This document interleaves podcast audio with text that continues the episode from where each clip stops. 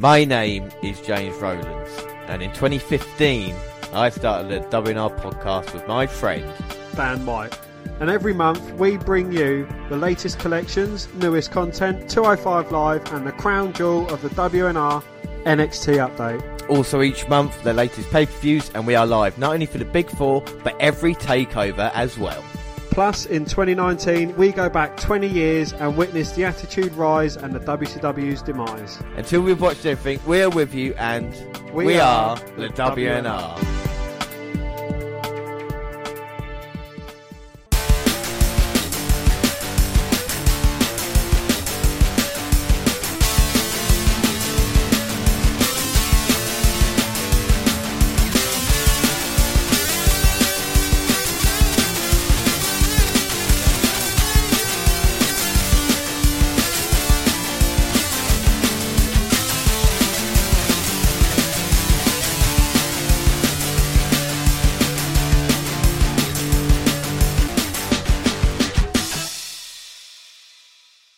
Yes, hello, I am James Rowlands, and as always, I'm joined by. Dan White. And today it's the WNR 207. It's WWE WrestleMania. But before we start, let's start with the alternate intro.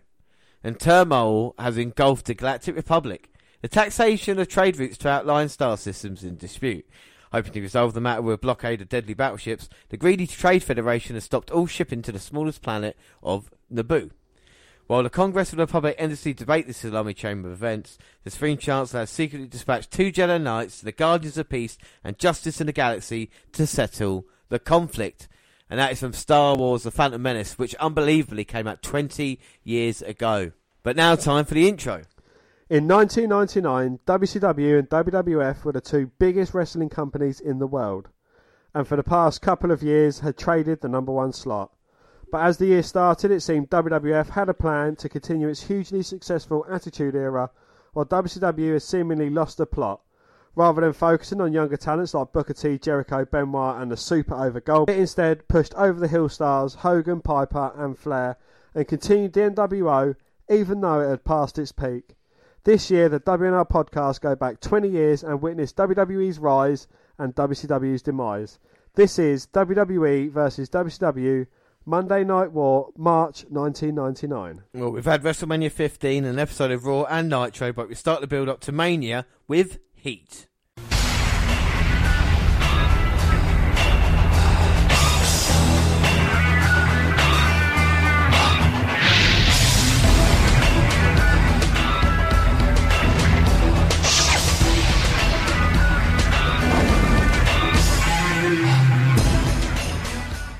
So we're going to start off with Sunday Night Heat, episode 35, March 28th, 1999, the hour before WrestleMania 15. So this is basically the WrestleMania kickoff. Yeah, so what better way to kick off than with kickoff? It's something I've never seen, even though I've seen this WrestleMania hundreds of times. I've never watched the kickoff either.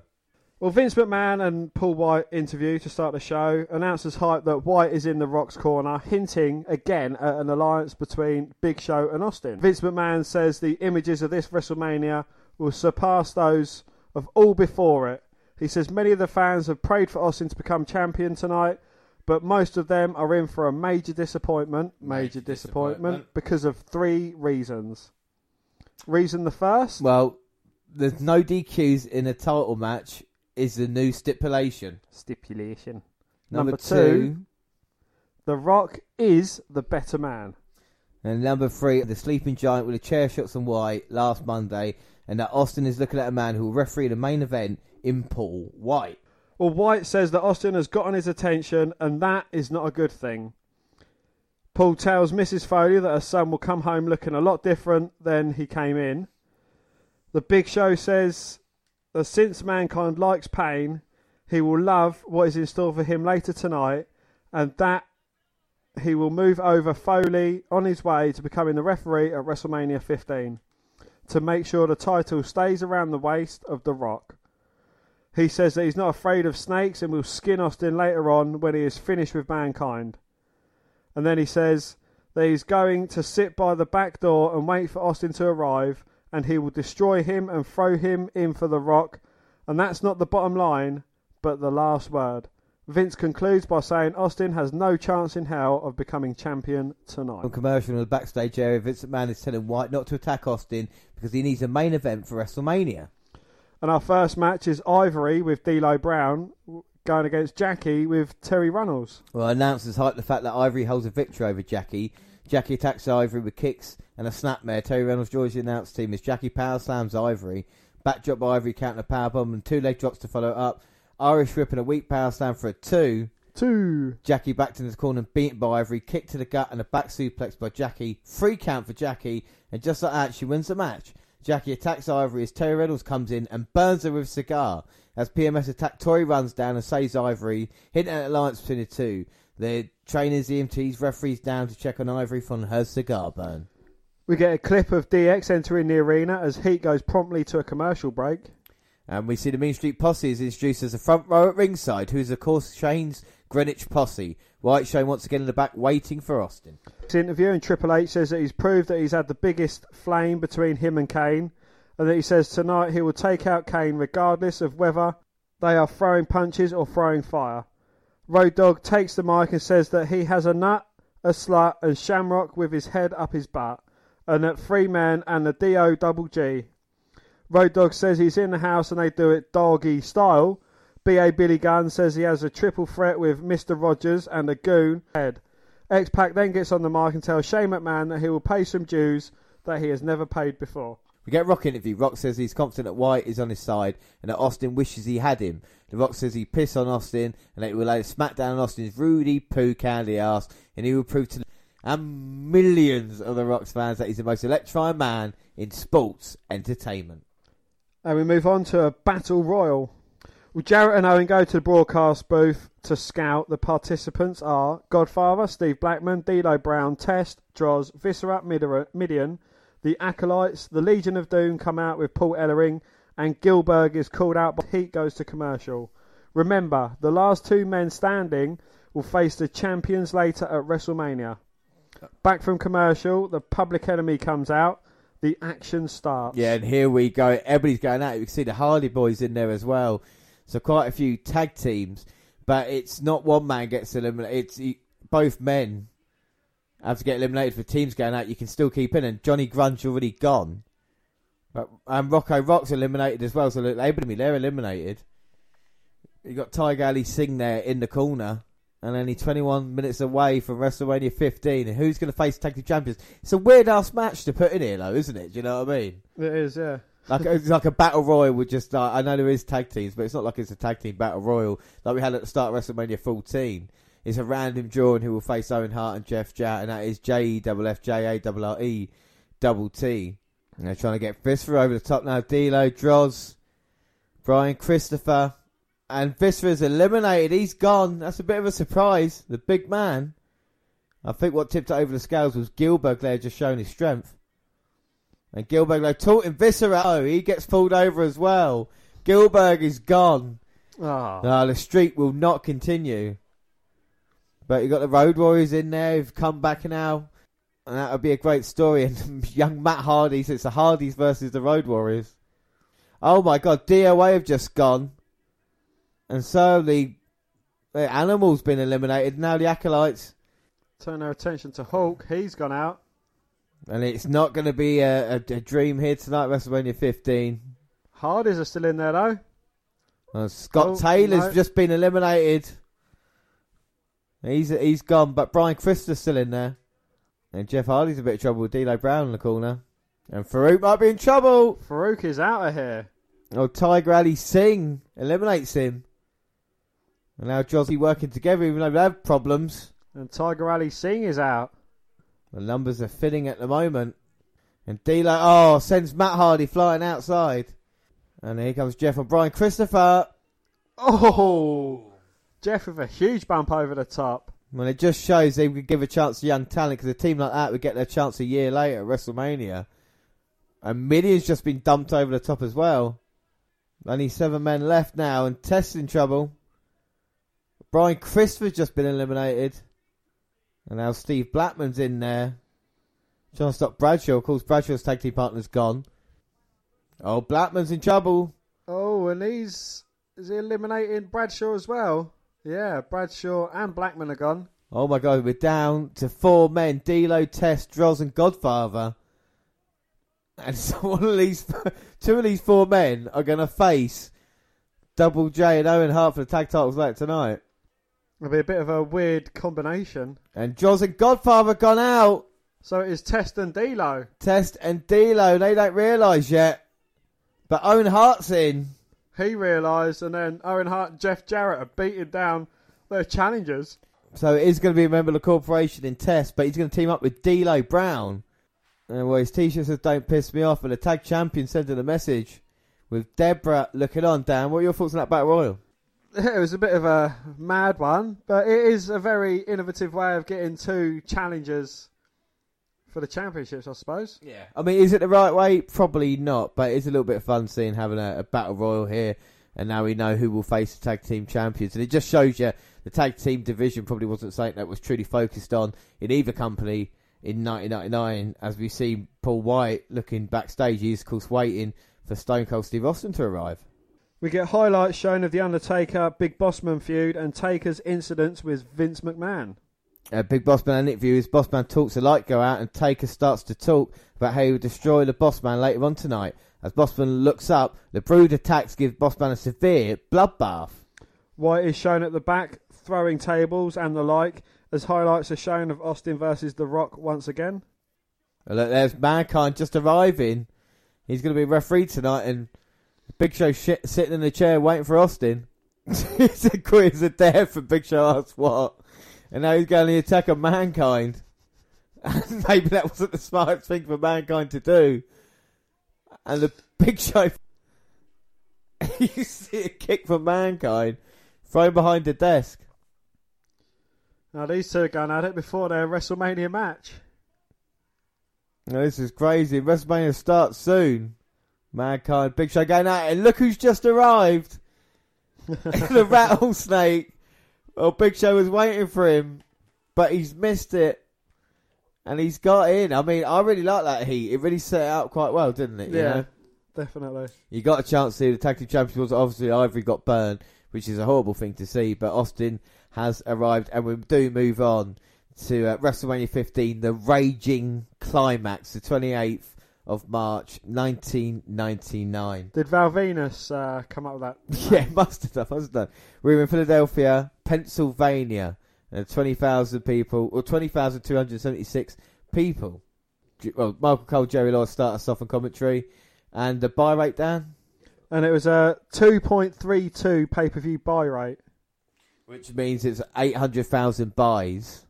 And it's up 70,000 from last year. So let's have a look at the card quickly before we start this event. We've got the WWF Hardcore title triple threat match. Billy Gunn, the champion, versus Al Snow and Hardcore Holly. WF Tag Team title match. That's Jeff Jarrett, J E F F J A R R E T T, and Owen Hart with Debra versus D'Lo Brown and Test with Ivory. You got the Brawl for All match, special guest referee Vinny Pazienza, Bart Gunn versus Butterbean.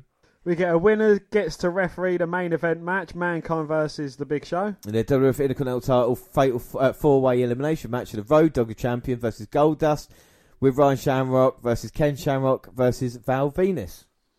We get a singles match, Kane versus Triple H. We've got the women's title match, Sable versus Tori. We got a European title match, Shane McMahon with Test versus X Pac. Hell in a Cell match of Big Bossman versus The Undertaker. And a WWF World Heavyweight title, no disqualification match with an undetermined referee just yet. The Rock versus Stone Cold Steve Austin. Yeah, so uh, I mean, it looks like a good card. I think it's going to be interesting. We've seen all the build up, so let's stop talking and let's start WrestleMania 15. Time, no beginning, no end. An infinite procession that humbles our mortality. But there are moments in life that transcend our fate. Memories crafted by gods among men that defy time to forget them. These are the moments that echo through the ages. Always heard, never to grow old. Born of will, christened with blood. Testament to the strong the mighty, the eminent. Deities who defy their own mortality to forge an indelible imprint in the annals of time. Like the mythic gods of ancient Greece, they may thrill us, inspire us, at times make us angry, but they will never let us forget Tonight is their night, their battle, their moment of ultimate sacrifice. For this is their theater, their altar, their chance for divinity. Welcome to WrestleMania, the showcase of the immortals.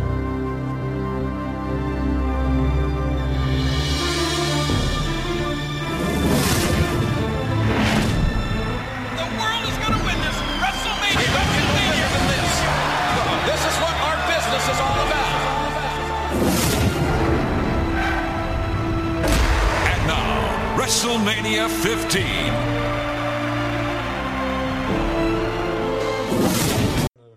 I, I love Freddie Blassie the, thing. I wish they had a guy they could do that with now. Like an old guy. Roddy Piper would have been kind of perfect. Kind of grizzled guy just talking about it. It's one of, again, it sends chills. It's one of my favourite openings of WrestleMania ever. Even Michael's cold commentary afterwards is still something that I use to this day. So we are live for WrestleMania 15. I can't believe it was 20 years ago. It freaks me out. My very first live WrestleMania, course, Michael Cole starting us off.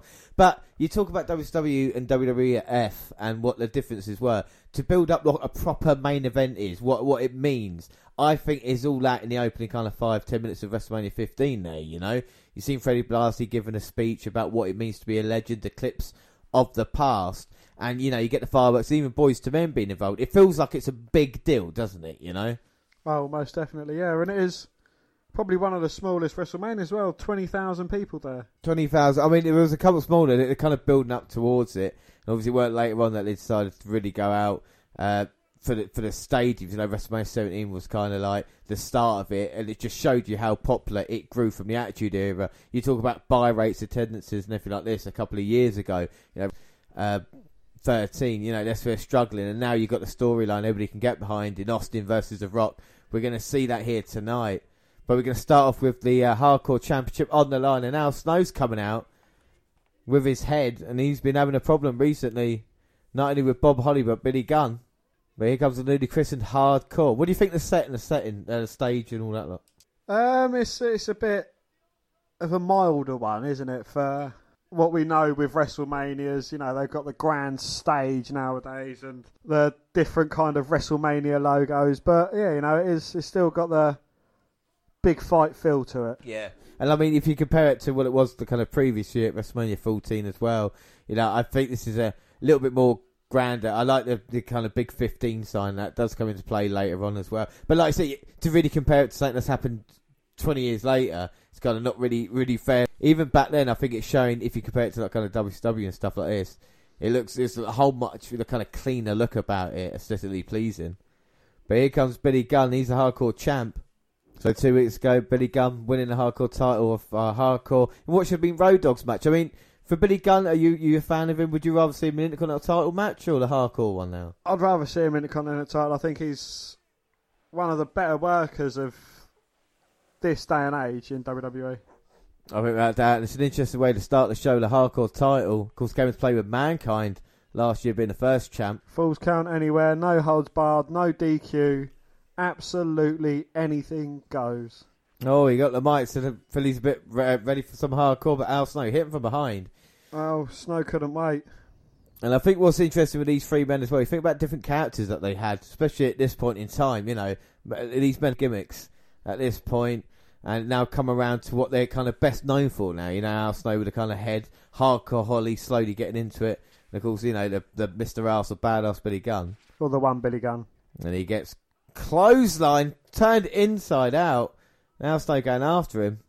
Al Snow used to be part of the new Rockers called Hardcore Holly, teaming up with the one, two, three kid who's going to be in action later for the European title.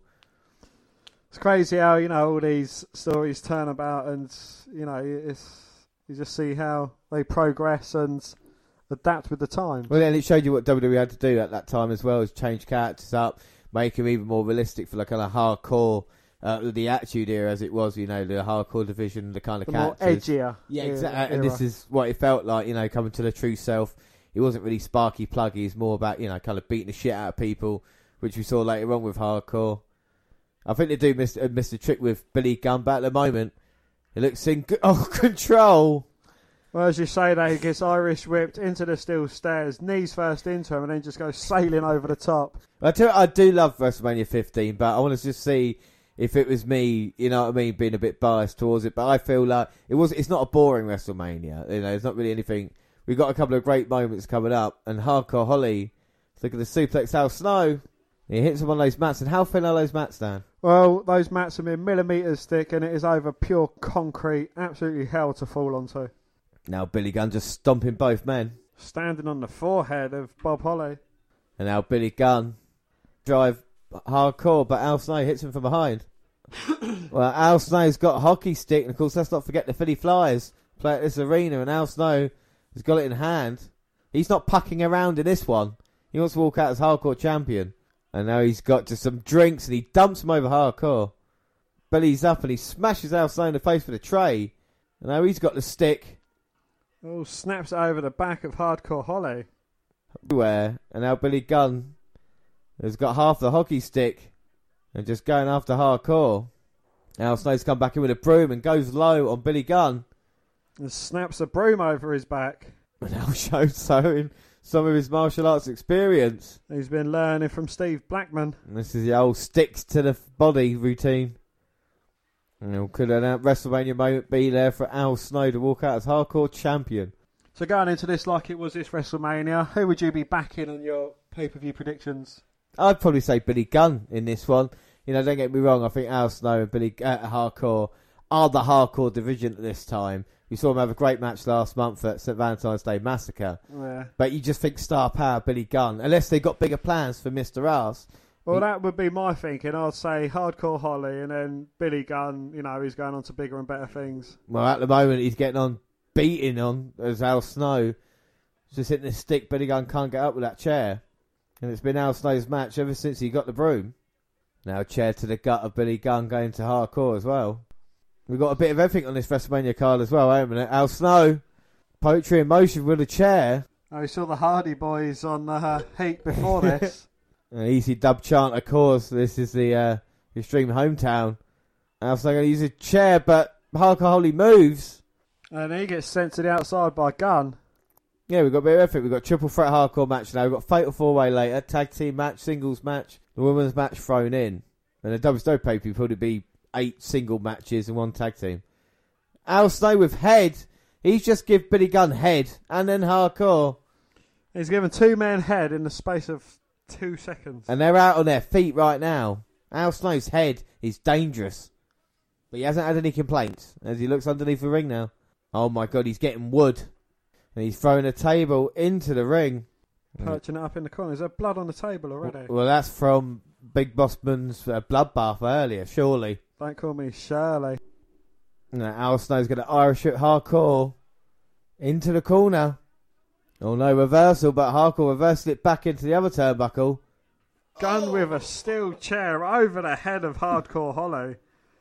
Hip tossing Al Snow into the table. Billy Gunn's going crazy up in here. And he's getting the fans on their feet. Well, Al Snow might be out, and I think so hardcore. And now he's got Al Snow set up above the chair. Hits the famouser on the chair.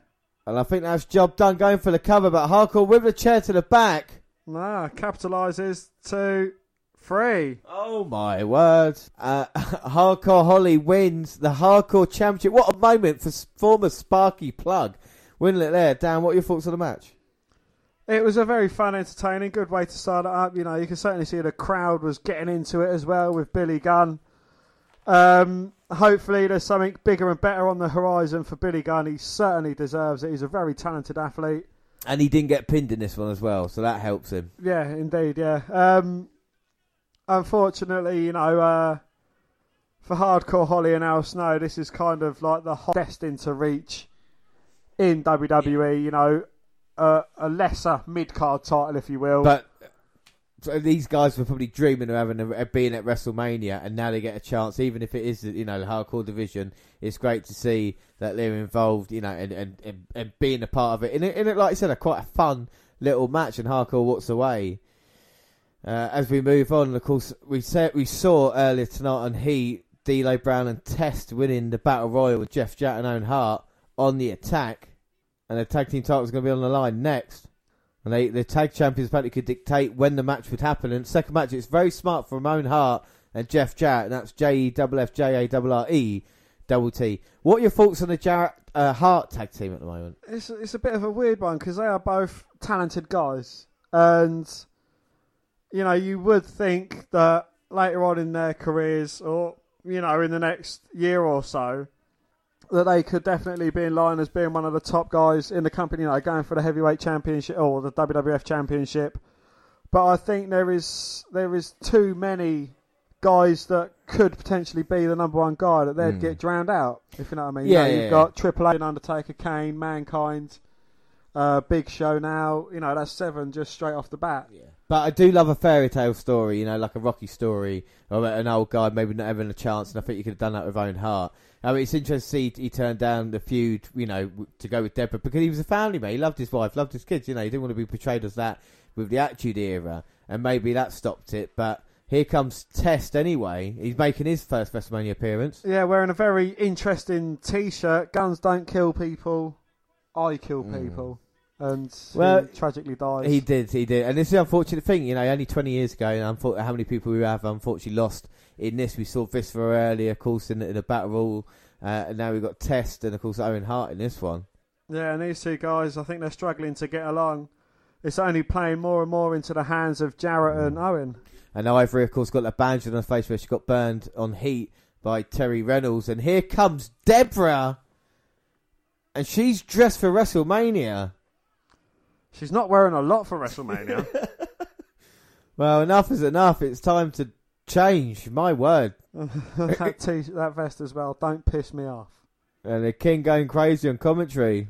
Who'd have thought 20 years later he's having a match against Elias? I know it's mental, isn't it? What Jeff Jarrett managed to do in his career after holding the WWF hostage, and what could have been Ivory looking on. Can't believe Debra Trying to start a rival promotion. and D'Lo shaking his head. He's not happy. But D'Lo, I think tremendous talent as well. Maybe not utilised correctly, but I think he had a bit of personality in him as well, like the Mark Henry tag team that they had. Where we go, the tag ti- titles on the line. Got to make do with Test. Well, Test has got to make do with D'Lo. Well, Test would want a member of his corporation. D'Lo, I'm sure, would want Mark Henry there.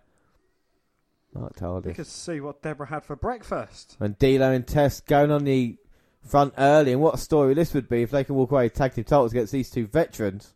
Yeah, coming straight out of the blue and having Test in your corner. I mean, you know, he has been a legitimate threat since debuting not so long ago, even if he is green and can't close clothesline someone over the top rope. Yeah, you maybe said that wrong time, but no, I completely agree with you. And it shows you the options, you know, with WWF. It's like, look, if you're young and you come up here, we're going to give you a chance. Or if you're someone like you jump over from WWE, we will as well. And D'Lo's definitely got a spring in his step, Well, it's WrestleMania, baby! hitting a big hip toss, an Irish whip, taking out Jeff Jarrett. Irish whip reversed and back elbow by D'Lo. Tagging in the big man test. And Owen gets a tag in as well, jumping over the rope, ducking Test clothesline and hitting with a few chops. Oh, but runs into a boot to the midsection. Gut wrench Oh. powerbomb. This could be over. Going for the So- cover, but no. Owen Hart managing to kick out. Oh. And now Test might be looking for the pump handle slam and finishing this one early. Owen with a backslide though. Goes for the kick, gets caught enzuigiri. And that is such a dangerous move, and Owen is going to try and put the sharpshooter and finish this. D'Lo though, bouncing off the ropes and punching Owen Hart in the head. Breaking it up. Not bad tag teaming. Oh, Jeff Jack knocked off the apron by D'Lo, but that gives Owen Hart a chance to hit the spinning heel kick and take out. And, D- uh, and Owen Hart making his eighth WrestleMania appearance here tonight as well. Bloody hell. So you see how, how experienced he is. Of course, last year losing his Triple H European Championship, but he faced he, and defeated Bret Hart at WrestleMania 10 in one of the greatest WrestleMania matches of all time. So you talk about guys been there and done that. Tremendous talent. Jeff Jarrett's in now. It's like split the difference on D'Lo. And that's the difference between two good individuals and a great tag team. They're working for each other here. Kicking away at D'Lo, tags in Owen, and these guys have been working together for a while now. And uh, D'Lo and Test paired up literally what an hour ago. No, exactly. If that, you know, D'Lo double clothesline to Jeff Jarrett and Owen Hart slamming Jeff down, no going after Owen. D'Lo's definitely in control this one, right hand. Beautiful calf kick there from D'Lo. now right hand Irish whip reversed by Jeff. Gets caught by D'Lo, hits him with a set out power bomb, but Owen there to break it up. Oh, and Debra getting on the apron now, but Tessin sending Owen to the outside. But Ivory's there to pull Debra off the apron. And now these two women fighting. We might have a cat fight here. Jeff trying to slam D'Lo, but D'Lo's got him. Gonna go for the power bomb. Now Owen Hart off the top rope hits a drop kick. Go for the pin. Cordera sees Two, it, Three. And was arguing because PMS have come out here now, but the tag team champions have, have retained the title in, in weird circumstances. Dan, what are your thoughts?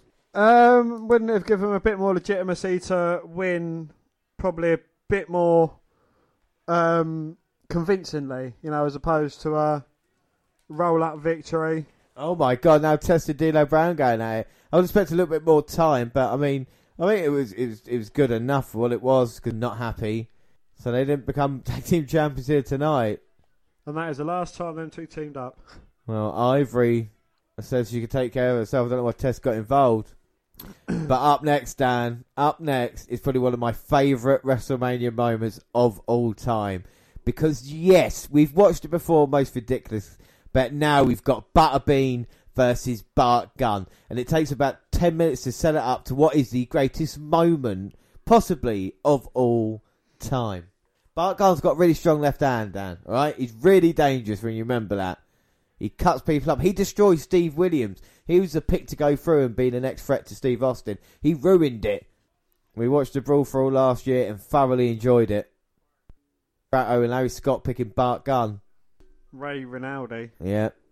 I mean, they're boxing experts, Dan. They wouldn't get this wrong. They're expert experts.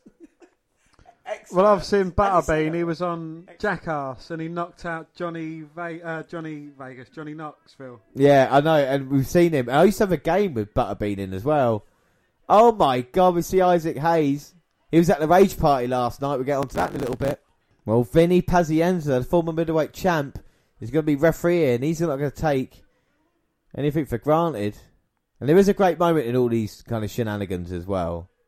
Because of the ringside judges, and a, a couple of them are really important. Well, you've got Kevin Rooney as a judge. He's not really that important. Is that Wayne Rooney's dad? It is Wayne Rooney's dad. They look very similar. You can see the resemblance. But this man boxed Muhammad Ali, wrestled Andre the Giant. The film Rocky was was be, was based on his life as well. Chuck Wepner, Boston Bleeder, and the final judge Dan. This is his last appearance on WF television, and an absolute legend. And it's upsetting seeing him the way he is at this time, but you can see the ovation. And one of the greats in Gorilla Monsoon died shortly after WrestleMania 15. Well, here comes Butterbean. He's ready for business. You know, a bit backstory. Bart Gunn did come off the um, Brawl for All tournament. Then they did fuck all with him. They weren't even allowed to really train or anything like this. And they put him in a match with a guy who's a professional boxer, right enough. Uh, it's it fucking stupid when you think about it. But Well, it's the an big, incredible, the big show incredible done battle. well against Floyd Mayweather. Yeah, and and Akebono. So you know they got two guys here. This is another one of those matches. Of like, really, it happened at WrestleMania, and here comes Bart, killer left hand. He looks ready for business here tonight. Three one minute rounds. So the longest it can go is for three minutes anyway. So one, three one minute rounds, and it will be judged. We'll judge it down at the end of each round as well. We'll look at it, be very impartial, and see who has got it best here. But Bart ready for action, and Dan, I'm going to go Bart Gunn in this one. I think he's going to shock. I'm going Bart Gunn as the well. world. And Vinny Pazienza, they're getting involved. He's got height, he's got speed over hmm. Butterbean. He's Deadly left hand. a deadly left hand. That's what Michael Cole is telling us. He's a southpaw, so he's going to catch him unawares. Here we go. Butterbean starting. Oh, left and right, and Bart Gunn trying to dodge it. He's just got to get got to get involved in the early going. Just got to feel out, feel his way into it. But oh, uh oh, Guns, but oh, he's caught Guns him. rocked, guns down. Uh oh. Okay, right. Not the best of starts. Uh oh. he can get back into this. Yeah, it looks a bit faded, but don't worry. Just catch your breath back. You're 20 seconds in at the moment. You know you've got some time. 30 seconds left of this round. Nice and easy. Oh! Pow. oh! Good night, Gunn. And he woke up at WrestleMania 18. Butterbean has just destroyed Bart Gunn. So do you reckon when he was having a meeting about this in the back with Vince McMahon, he was saying like, you know, this is going to be just an exhibition. You know, we we just tickle each other, have a little knockabout. God damn it, son, that's all it's going to be. And, and he said, Butterbean, kill him. Kill him. Get him. My God. What an absolute wicked shot there. And Bart Gunn struggling to get to his feet. Gorilla's asking him, You alright, son? Jesus Christ. But I don't want to go to school today, mommy. That was the first knockdown we're seeing. And Butterbean 41. Bart made it up, but Pow! Overhand right, and Butterbean knew he was going down. Oh no, that's the first. the first one. one again. So us the second one. Here we go. This This is is the it. second one. Boom. Bang. Fucking hell. His head snapping like. Jesus Christ! Oh my word! So, Did I win? Yeah, yeah, you won. You won Butterbean. Thirty-five seconds. Uh, classic. Let's win full again. oh my god! I love that moment. I love it. They're just checking with the referee, uh, Yeah. with the uh, adjudicators as well, just to make sure they've got the right. No, we've got to start again? Bart. We didn't get it on camera. wow. So where does this wellness policy, uh, not the wellness policy, but like the concussion policy and things like that? My God, I, it definitely wouldn't be allowed now. That is sick, but The Gobbledy Gooker. No, it's not the Gobbledy Gooker. It's the uh, the Philly Flyers mascot. well, it's a chicken out here, and he wants to fight Vinny Pazienza. Oh, Oh, he's just mugged him off. oh no! We don't don't pretend to urinate on him. Vinny's not gonna be happy about that. Spanking him now. And what's Vinny gonna do? Oh, Uppercuts him on the beak and tells him to suck it. oh my god. But the chicken's up. Chicken didn't sell it. Can he catch chicken? Oh, it went chicken. up right hand. Oh, we didn't see the end of it. Uh, what we are seeing is what we saw at the end of Heat as well, with Mankind and Big Show brawling around, and that led Austin to come in unpeded and get ready for the main event match, even though Big Show promised to get hold of him. And up next, we're going to find out who the referee's going to be for our main event because it's Mankind versus the Big Show. Well, Mankind saying he's beat everybody who's put in front of him, beat The Undertaker, beat Steve, Stone Cold Steve Austin, and tonight he's trying to be a nice guy, but he's angry.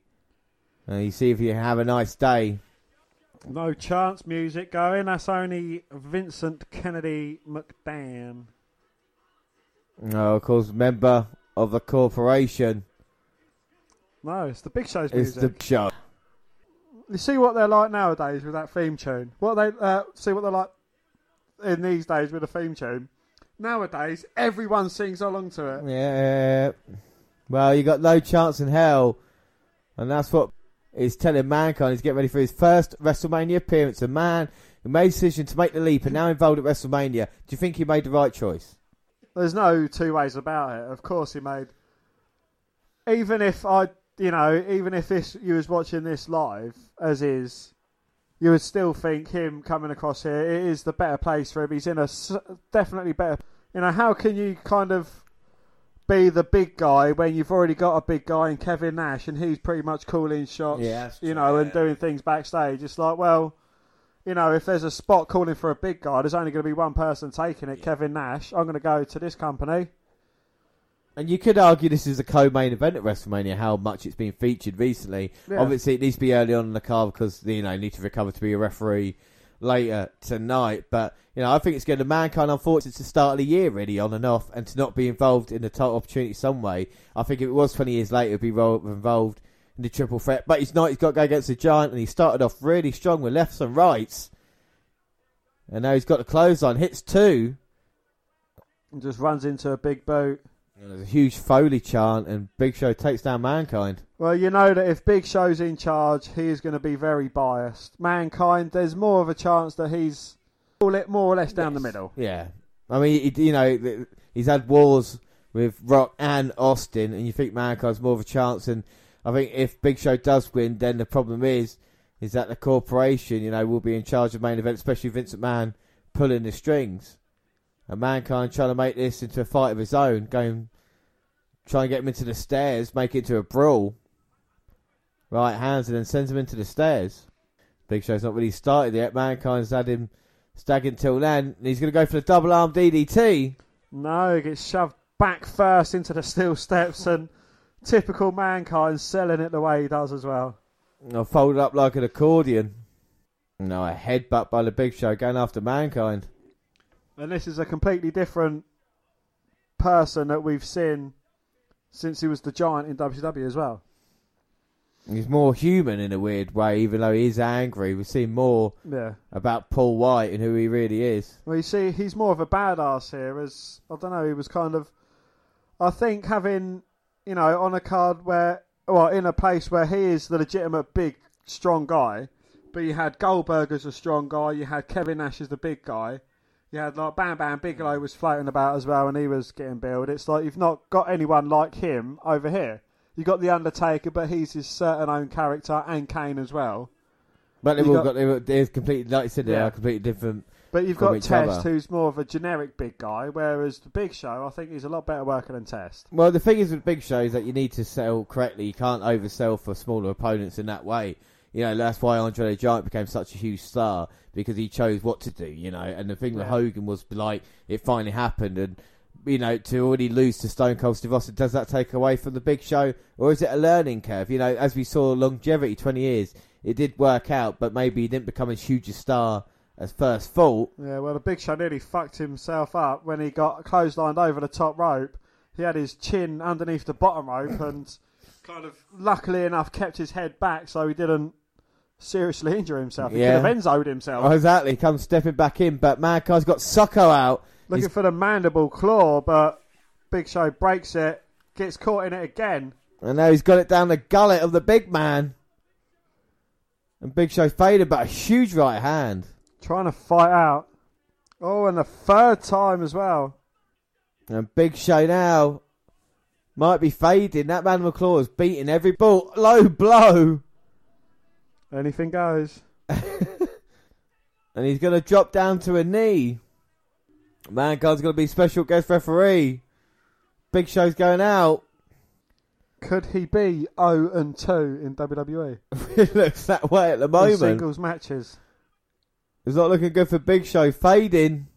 Oh my word, didn't even let it drop for two. And now Big Show slowly coming to life. He's got Mankind on his back. No, don't do it! Oh! Drops that whole 500 pound weight onto the stomach and lower regions of Mick Foley, Mankind. Oh. And that is man very unkind. Oh my god, Mankind may be out. Uh, Kane crashing down and a hurt inside. Oh my god, a Mankind coughing. He might have internal bleeding here. A few broken ribs. And the Big Show just adding insult to injury, kicking the ribs, stomping on Mankind. And Big Show's lost his temper here. And Mankind's been beaten up, but is it all going to come to a head? Is it going to be the straw that broke the camel's back for Mankind? No, Big Show's got the chair.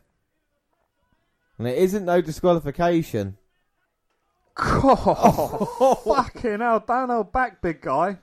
Oh my god, Big Show with a chair right in front of the referee. A shot across the back, and it bent the chair so much that he's had to get another chair. Well, he should be disqualified. Noah Hebner saying, I'm going to disqualify if you keep doing it. Big Show's like, go on, do it. I dare you. If you do it ten more times, you're getting disqualified. Well, I don't know what else the Big Show can do. If he just pinned Mankind now, I think it would be over. But he's he wants to punish him. Oh, he does, and he's got the chair set up. He's got two chairs set up there, and this doesn't look good for Mankind. Uh oh, Mankind's caught in a choke slam. No! Oh, Through the two chairs, and now Hebner says enough's enough. it's time for a change. Yeah, and he's disqualifying the Big Show. Big Show salting Mankind with the chairs. Mankind wins the match. He's going to be referee later.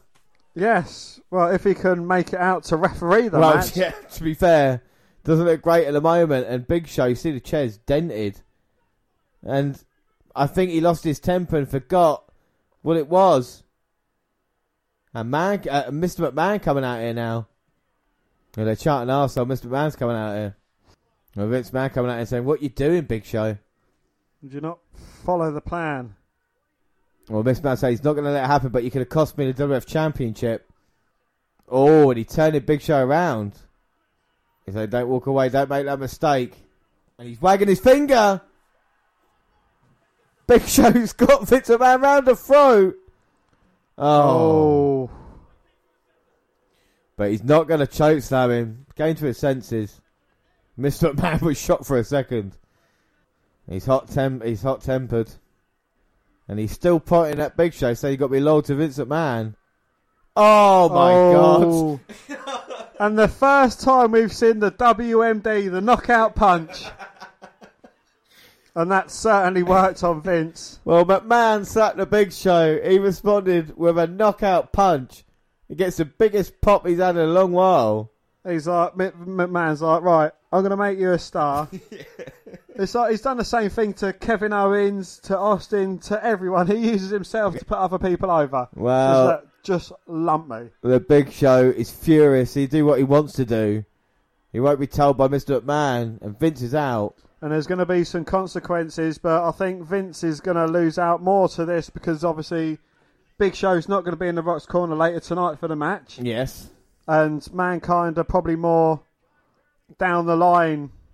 Referee is going to be refing the match. But as you made your point, I, Mankind has not moved. All Mankind is still down at this moment in time. You've got worried at the punishment that he's taking, and now Vince McMahon has got to deal with that as well. Can I just counterpoint with Mankind got chokeslammed through a Hell in a Cell, and he came out for the main event. There's no doubt that he wants to make it, but whether he'll be allowed to make it will be a different thing. But we see more stories being told with the big show now planting Vince McMahon. And I love that moment. It's great, you know what I mean? Like, WMD. after after have something like that is right, you know, cheers you up. And now the Stooges here to take Mr. McMahon away. And Mankind seriously injured, a stretcher here to take him off. And then the Stooges taking McMahon away. I don't think he knows where he is. He's, The Legion of Stooge. he thinks at WrestleMania 3. And he's heading back. And we've never seen Mankind stretchered out before. And that's what we're seeing here tonight. Mankind stretch it out. Does that put Does that put the Big Show over as a legitimate threat? And I think it puts Mankind a threat to referee the main event later tonight as well. Or Matt McMahon wants the cops called and he wants that son of a bitch arrested right now. But you didn't know Oh, that. you didn't know? Well, your ass better call somebody because the Intercontinental Champion Road Dogg is coming out here right now. Let's hope he does better than uh, badass Billy Gunn did and keep his title. You damn right. You see, it's me. It's me. It's, It's the that D-O double G. Gentlemen, Boys and girls, children, of all ages. D Generation X proudly brings you its Intercontinental Champion of the world. Uh, the road dog, Jesse James. New Age Outlaws. Hello, ladies. Hello, gay boy. Hello. So Val Venis coming out here. Ryan Shamrock has been involved in all of them. So Val Venis coming out here. Ryan Shamrock was involved with Val originally making some movies with him, and then of course with Goldust as well now. I came, I saw, I came again.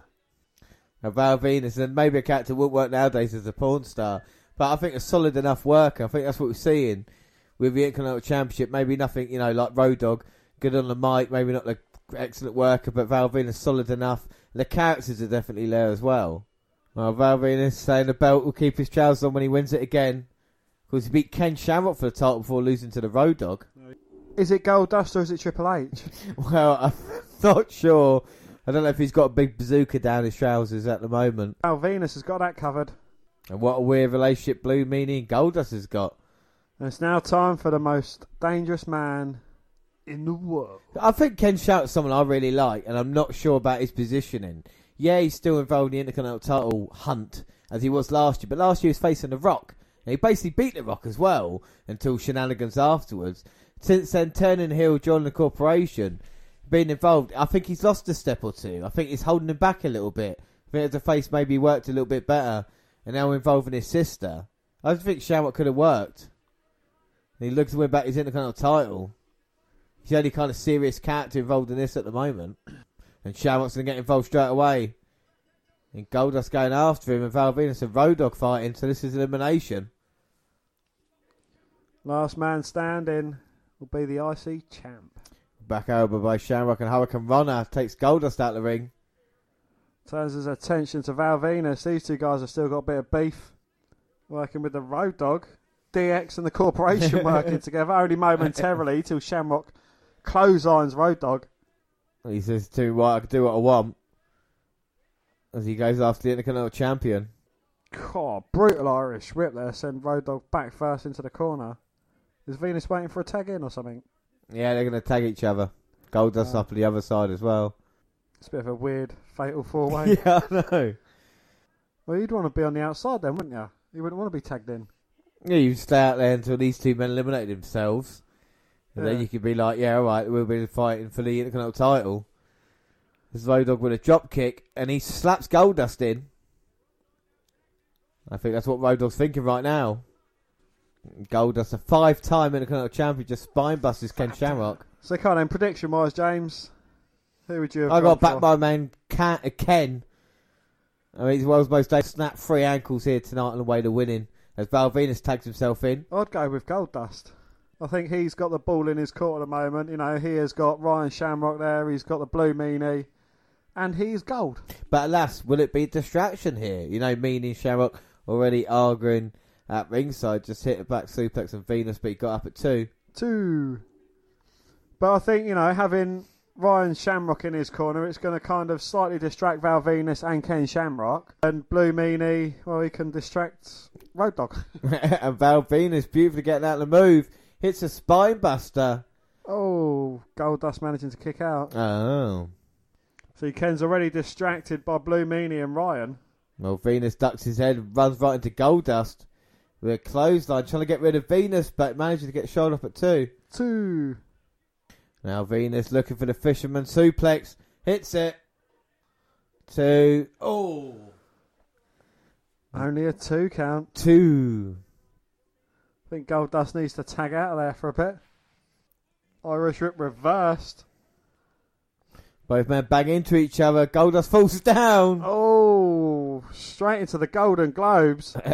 Shamrock's in for no apparent reason. DDT's Goldust.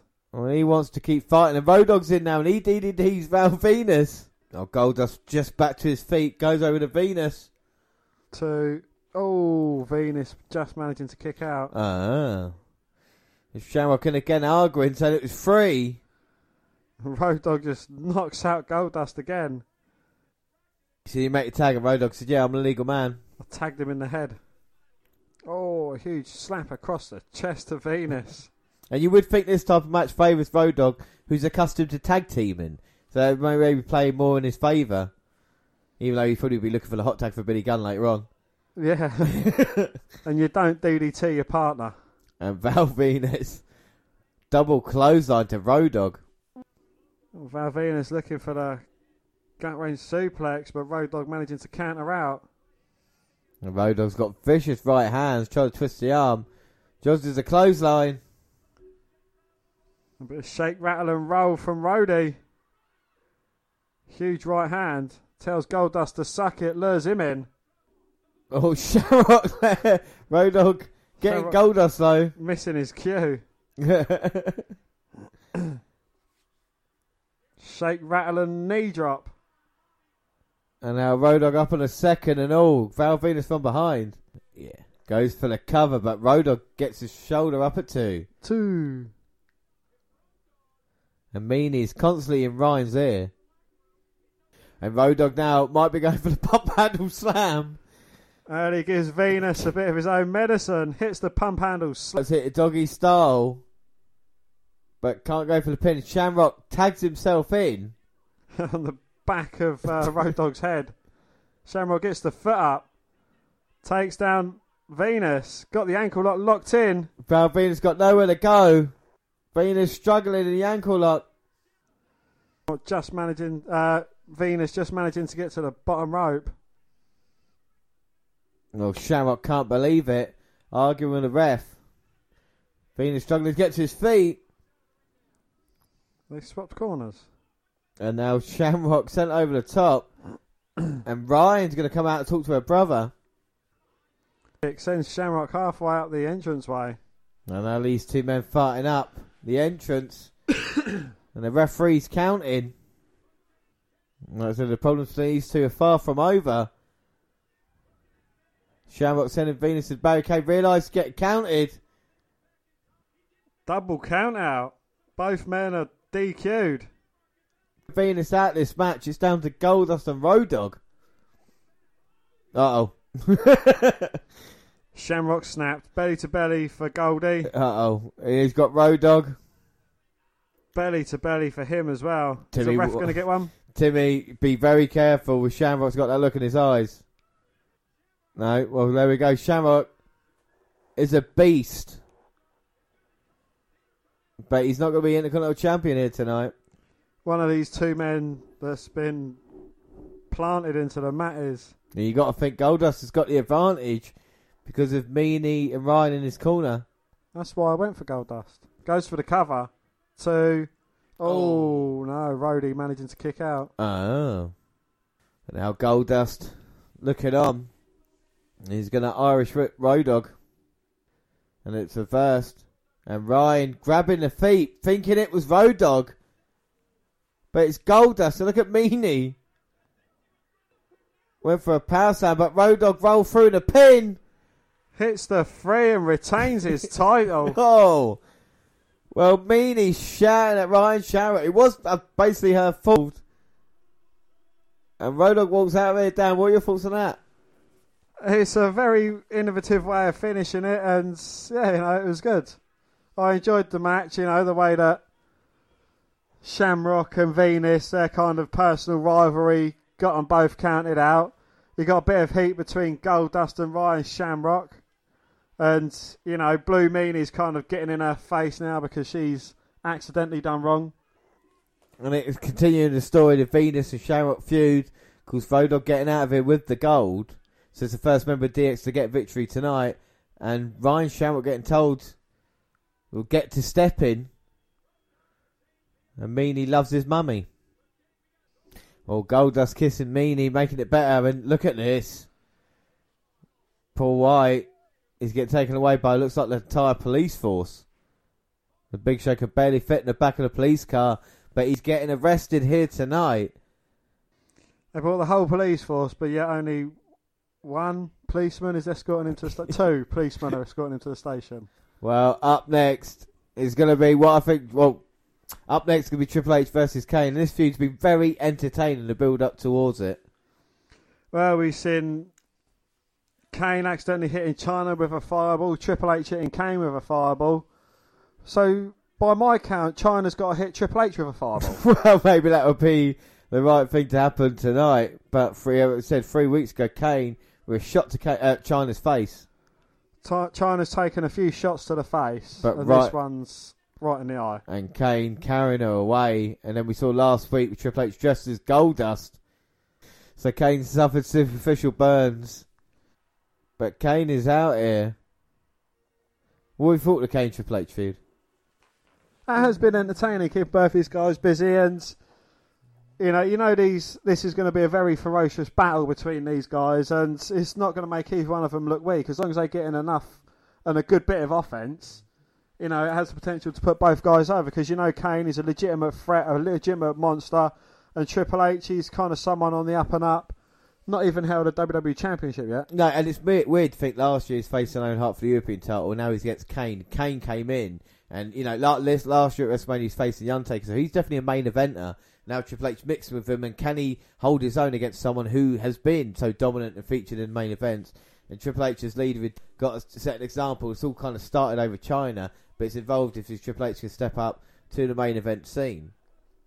But I think Kane's played his character great as well, showing a bit of kind of I I don't, you know, I kind of feel sorry for him in a way. You know, the vul- vulnerability that he's shown. It, it's kind of great that he can do so much underneath the mask. You know, Well, yeah, you know, we had him coming in. He was a complete monster. Um, you know, basically unfazable, a complete crazy. And as we say that, wait a minute, the chicken's out here again. They're trying to attack Kane, and what the hell's it? Pete Rose. Pete Rose is out here. Well, last year at WrestleMania, Kane tombstone Pete Rose, and looks like Rose is out here for revenge.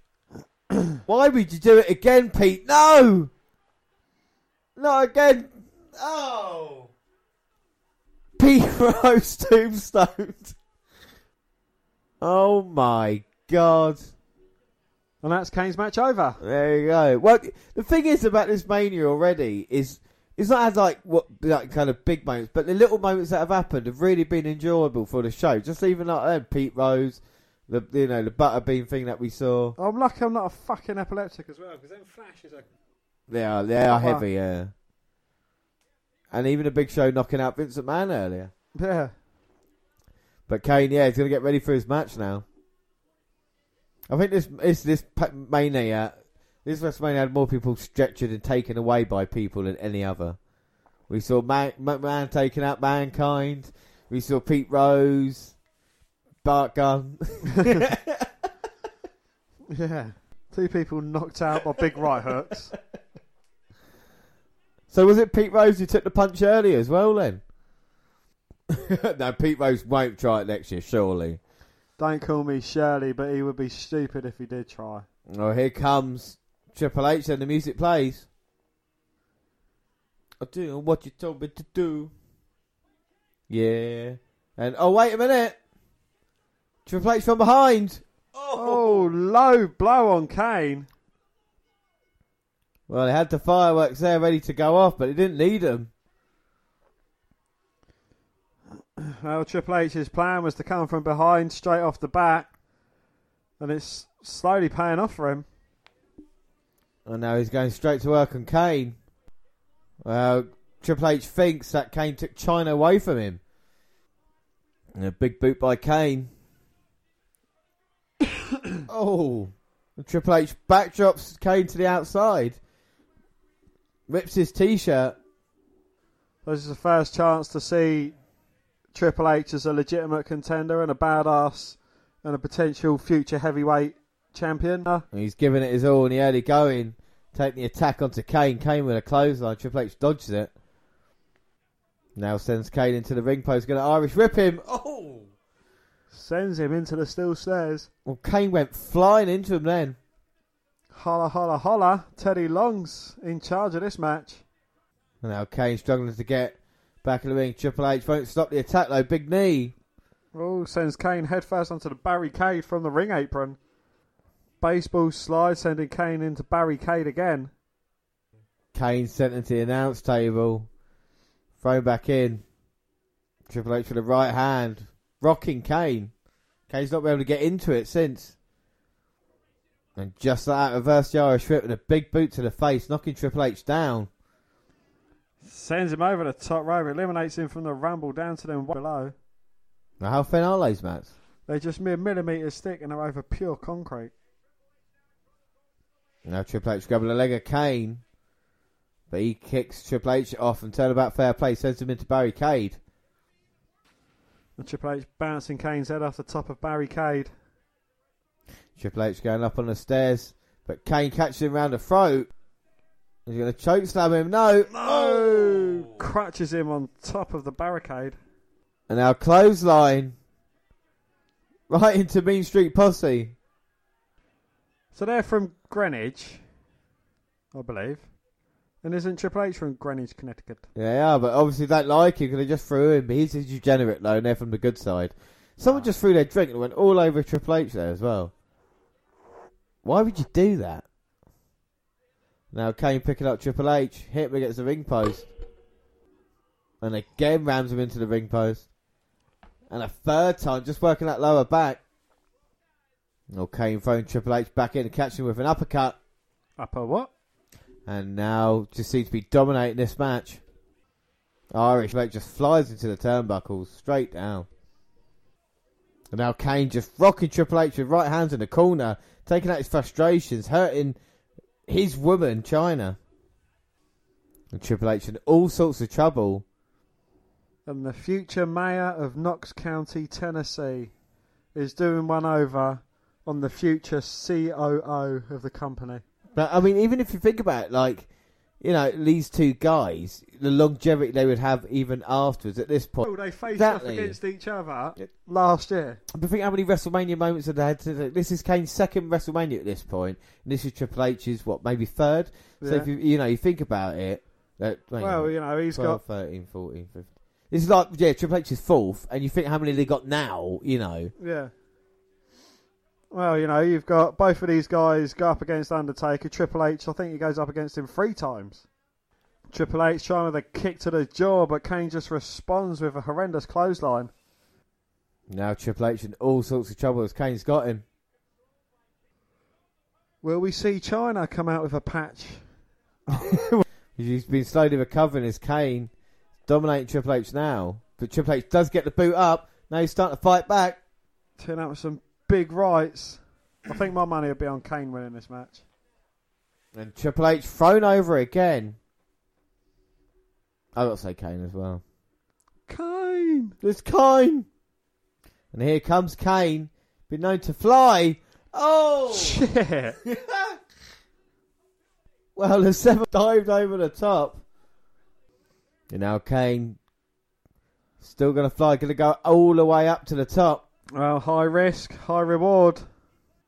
Oh no, Triple H got old Kane. him down to the mat.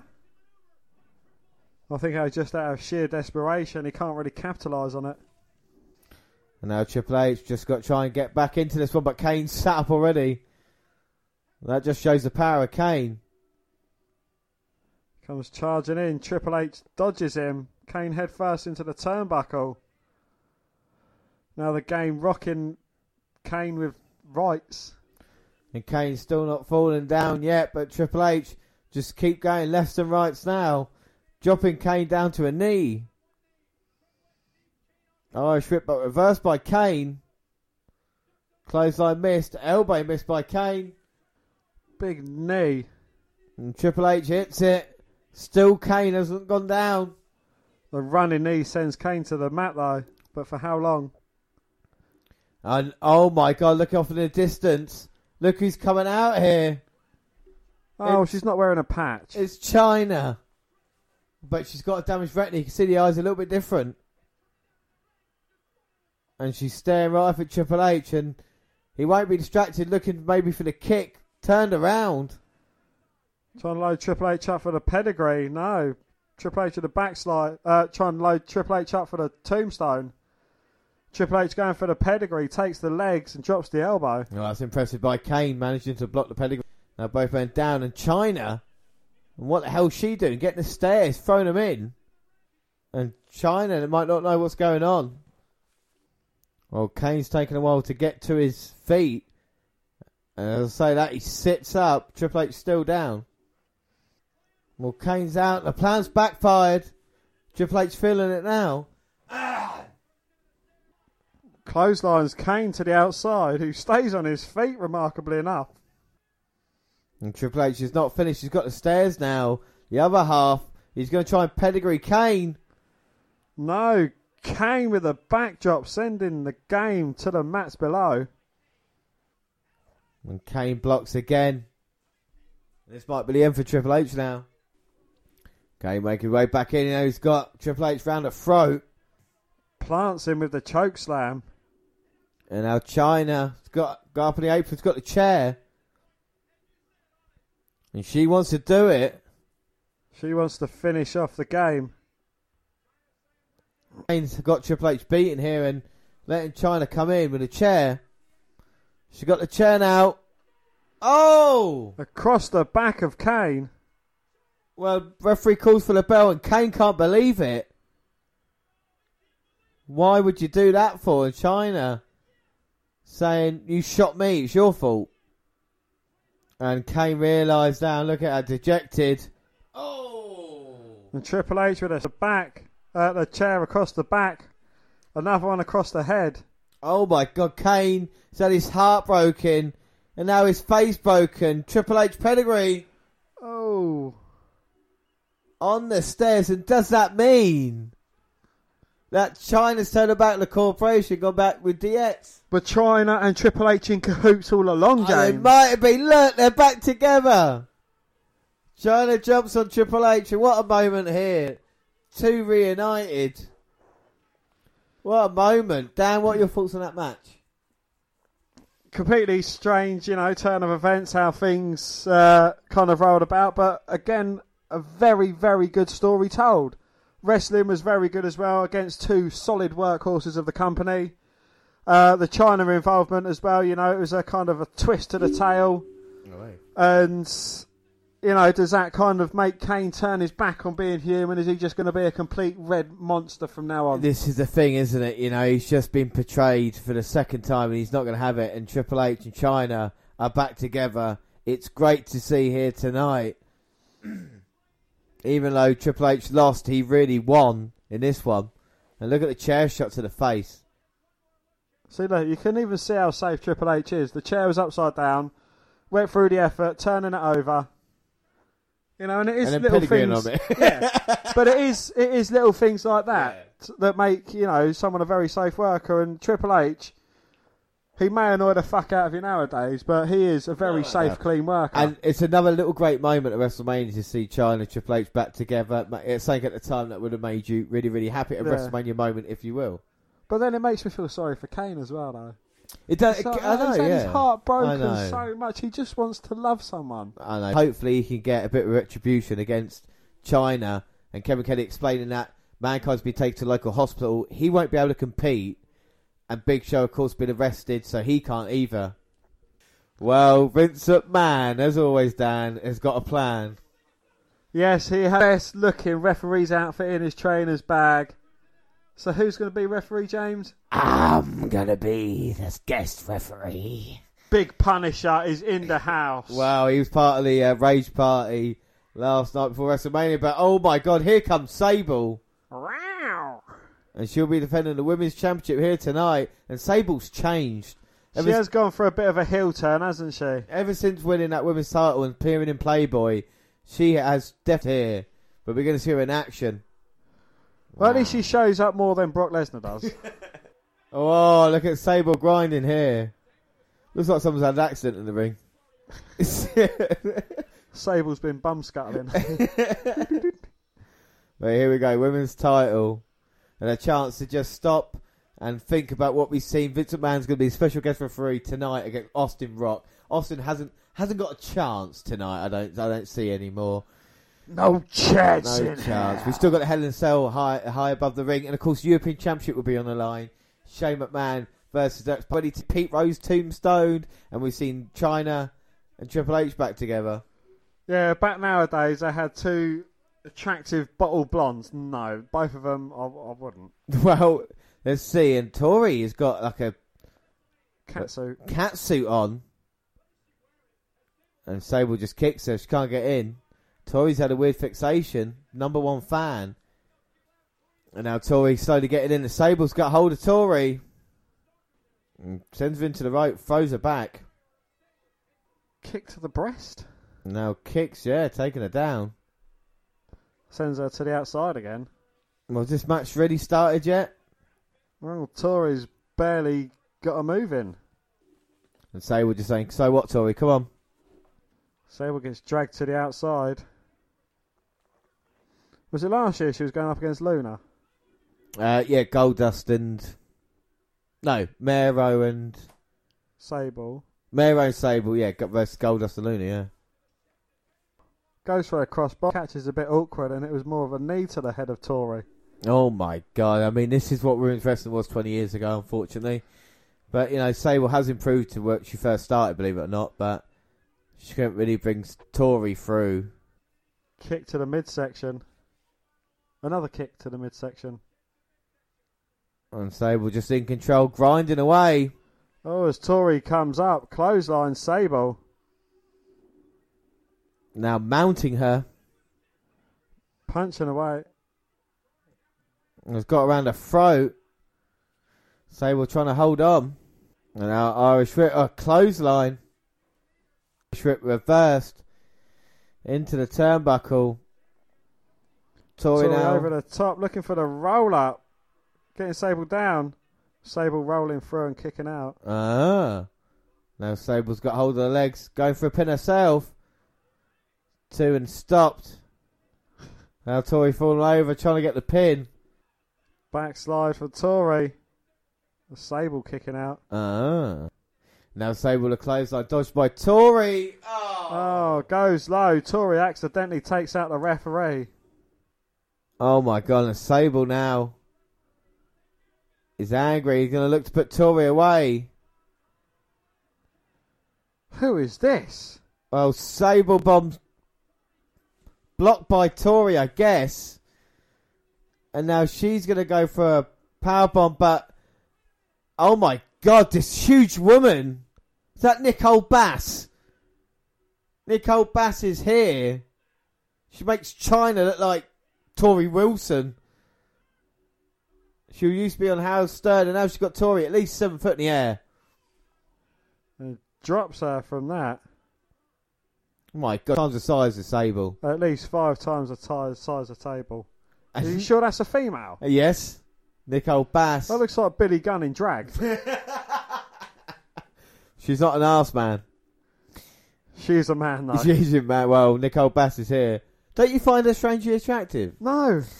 Well, Bass is here, and well, Tori's out of it, and Sable now Sable bomb. Not that was needed. I guess the exclamation point going for the cover. Two, three. Sable wins and Tori walks away, and I think that is the worst match of the card without a shadow of a doubt. But again, it was over in what three minutes, so wasn't that harmful. Sable does win.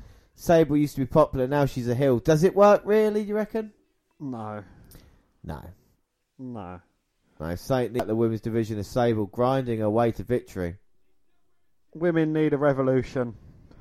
And you got to wait 20 years for that or 18 years for that. Yeah, I mean this is one of Sable's last appearances, I'm sure. Well, King watching on Sable, but up next, Dan, it's Shane McMahon versus X Pac for the European.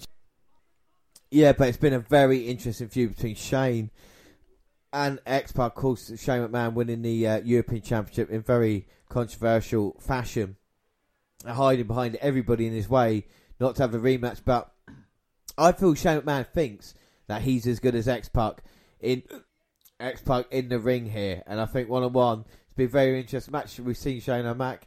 We're not we're not really seeing him on a one on one. He's got Test in his corner. So yeah, it's the European title on the line. It's been interesting, and everybody Shane McMahon's put everything in X way to get here tonight, and already he's stuck the Briscoes in his way. The Briscoe, so he stuck the Stooges in his way. Uh oh. Well, X Pac's managing to fight his way out of that. Well, Gerald had hold of X Pac and Pat's in deck Briscoe. But he's got Test in Shane O'Mac's corner to contend with as well. And are we going to see the fireworks used? X Pac said he's got an eye on Shane McMahon.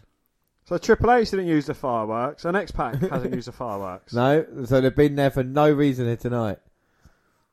Shane gets them ones out of the way. And Shane's going to take his time. X Pac's a dangerous man.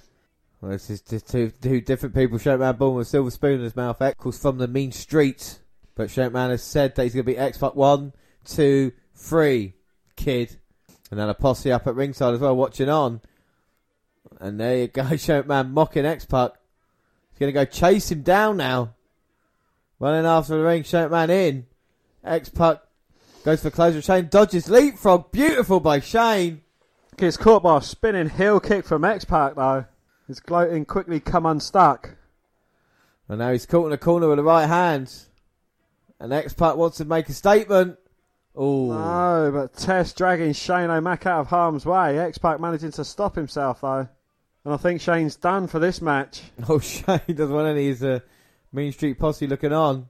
X Pac going after Shane. Catches him up the ramp. And then he's going to throw Shane Man all the way back in. Referee checking him and now Test from behind. And he picks up X Pac. Oh, crutches him on the ring post. But it's good for Test. He's already had a match and now he's involved with a Shane McMahon match as well. So at least he's been featured. Uh, but how dumb must the referee be? It's like he was running with him to the ring to throw him in, and now he's down on the floor in agony. And Test is high fiving the Mean Street Posse. Like, what, what could possibly have happened? Maybe X Pac slipped on the way down. And we're going to see the pure athleticism of Shane McMahon there. Must have been at least eight foot in the air. At least 10 foot jumping over X Pac. I mean, he's no short fella. But he is a smart fella. He's not a fart smeller. And Shane now wants X Pac to be counted out. This could be it. Finally gets in, breaks the referee's count. And he's been met by Shane and the clubbing blows to the back. So what's Shane going to do? Is he going to lower the cage down and jump off of that? Is he going to do a coast to coast? Is he going to fly off the ring post onto an announce table? Well, this is probably one of Shane's first major matches. Major, matches. So we'll see what the boy can bring. And he slapped X Pac in the corner. He slams him down. And what is Shane doing? The corporate elbow. I suppose it is part of the corporation. Usually we see the WF champion do it, but it's European champion tonight. Oh, Shane though, missing. X Pac rolling out the way. X Pac up and Test with a distraction. Shane with a low blow. X Pac's balls have taken a bit of a pounding. He's wearing the same elbow pads that Bret Hart wears as well, bike. well, they're going to focus on it, I suppose. And now Test has passed the belt to Shane. And you can see Shane McMahon's first t-shirt's kind of mocking his opponent. We see it here tonight. And we see a trend of that happening as well. Exactly, yeah. There's his X Punk on it and one, two, three on the back. And he's belting X Pac, going to go for again. Oh, gets tossed to the outside in front of his Green Street buddies or Mean Street posse or pussies or whatever the fuck they are. Shane struggling to get to his feet, and X Pac now going to fly. Oh, cross body over the top.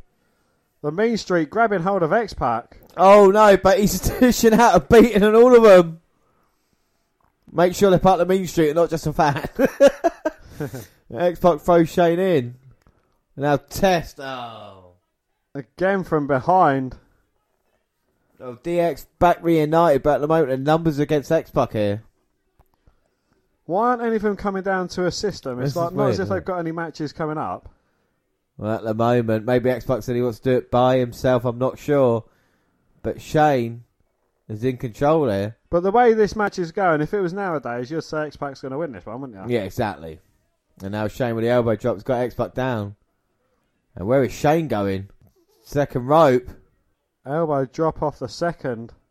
and Shane's going to go even higher up now.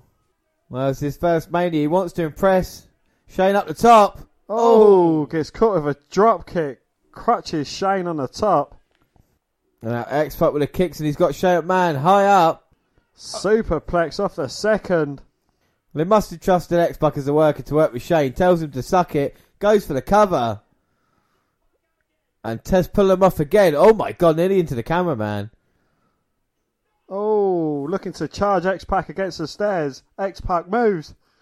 X Pac moves. Test hits the ring post. And now X Pac back in with the belt. Turnabout's fair play. And McMahon getting taken to the woodshed. He's getting whipped like a government mule. Oh, right to the face. Oh my god, right to the chest. Now in the corner. Oh, spinning heel kick to the jaw. Shane's in prone position for the Bronco Buster. Can he hit it second time lucky? Oh, here comes X Pac. Bang, hits the mark. X marks the spot. Well, Bronco Buster the referee trying to pull him off. Test back in the ring with a European title. Plants X Pac with it. Oh, come on, ref. And now Shane's going to go in for the cover. Shane over the cover. One, two. No, X Pac just managing to kick out. Oh. Well, Shane McMahon can't believe X Pac got out of that one, but I don't know how much energy he's got left. And now Shane's got X Pac in the corner.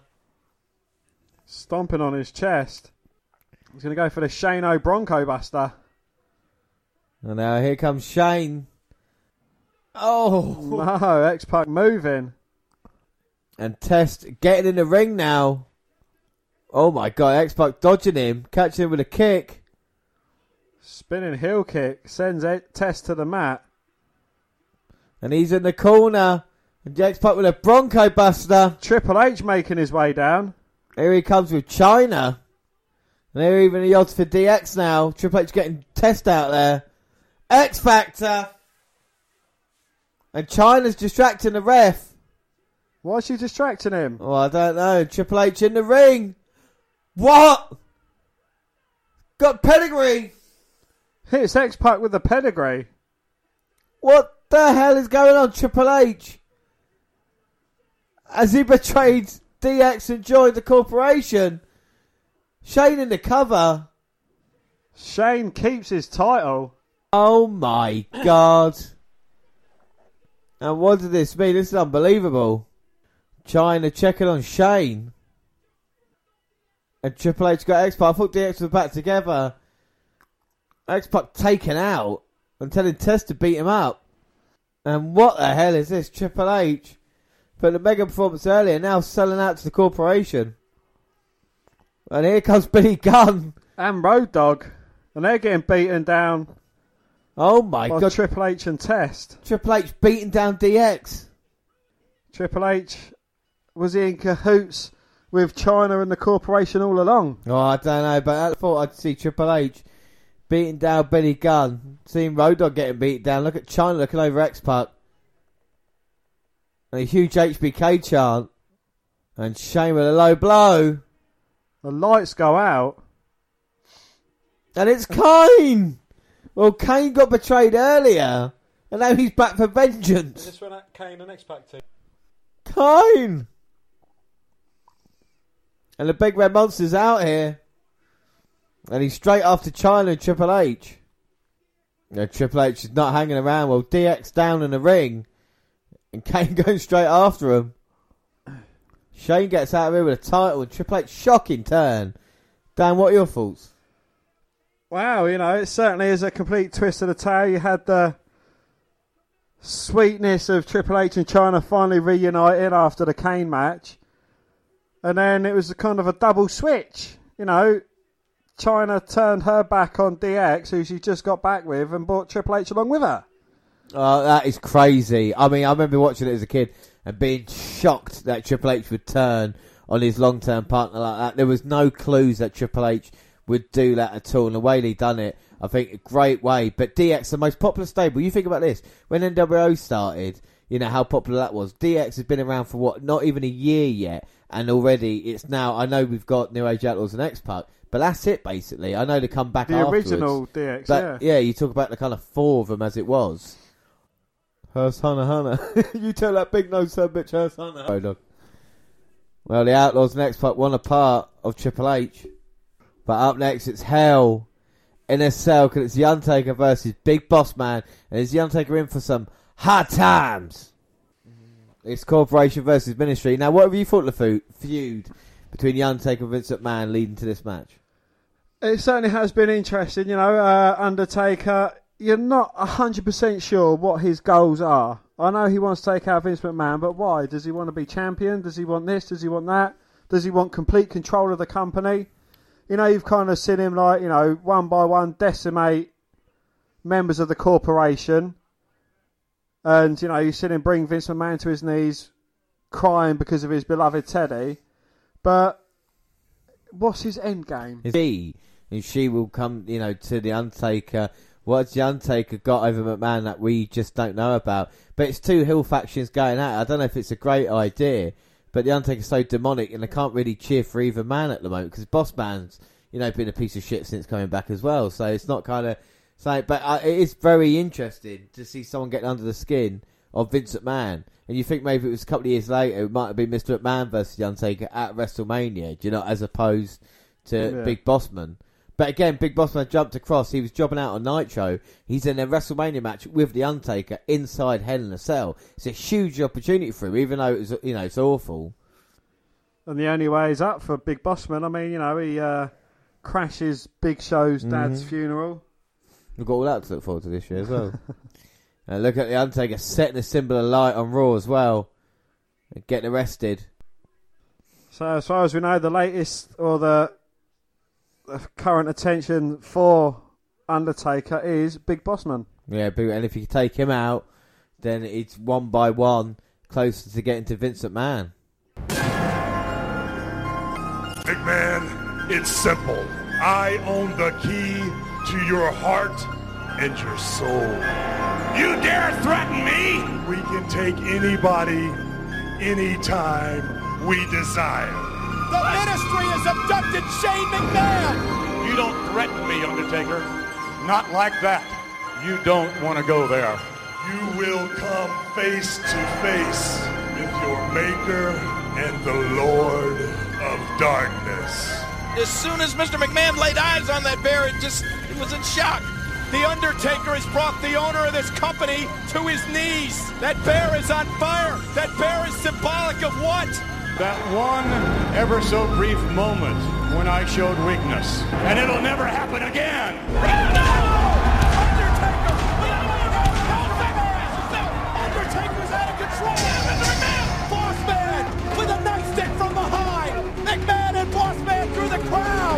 Undertaker, Big Boss Man. Hell, look at this. Cell. McMahon, there will be a sacrifice.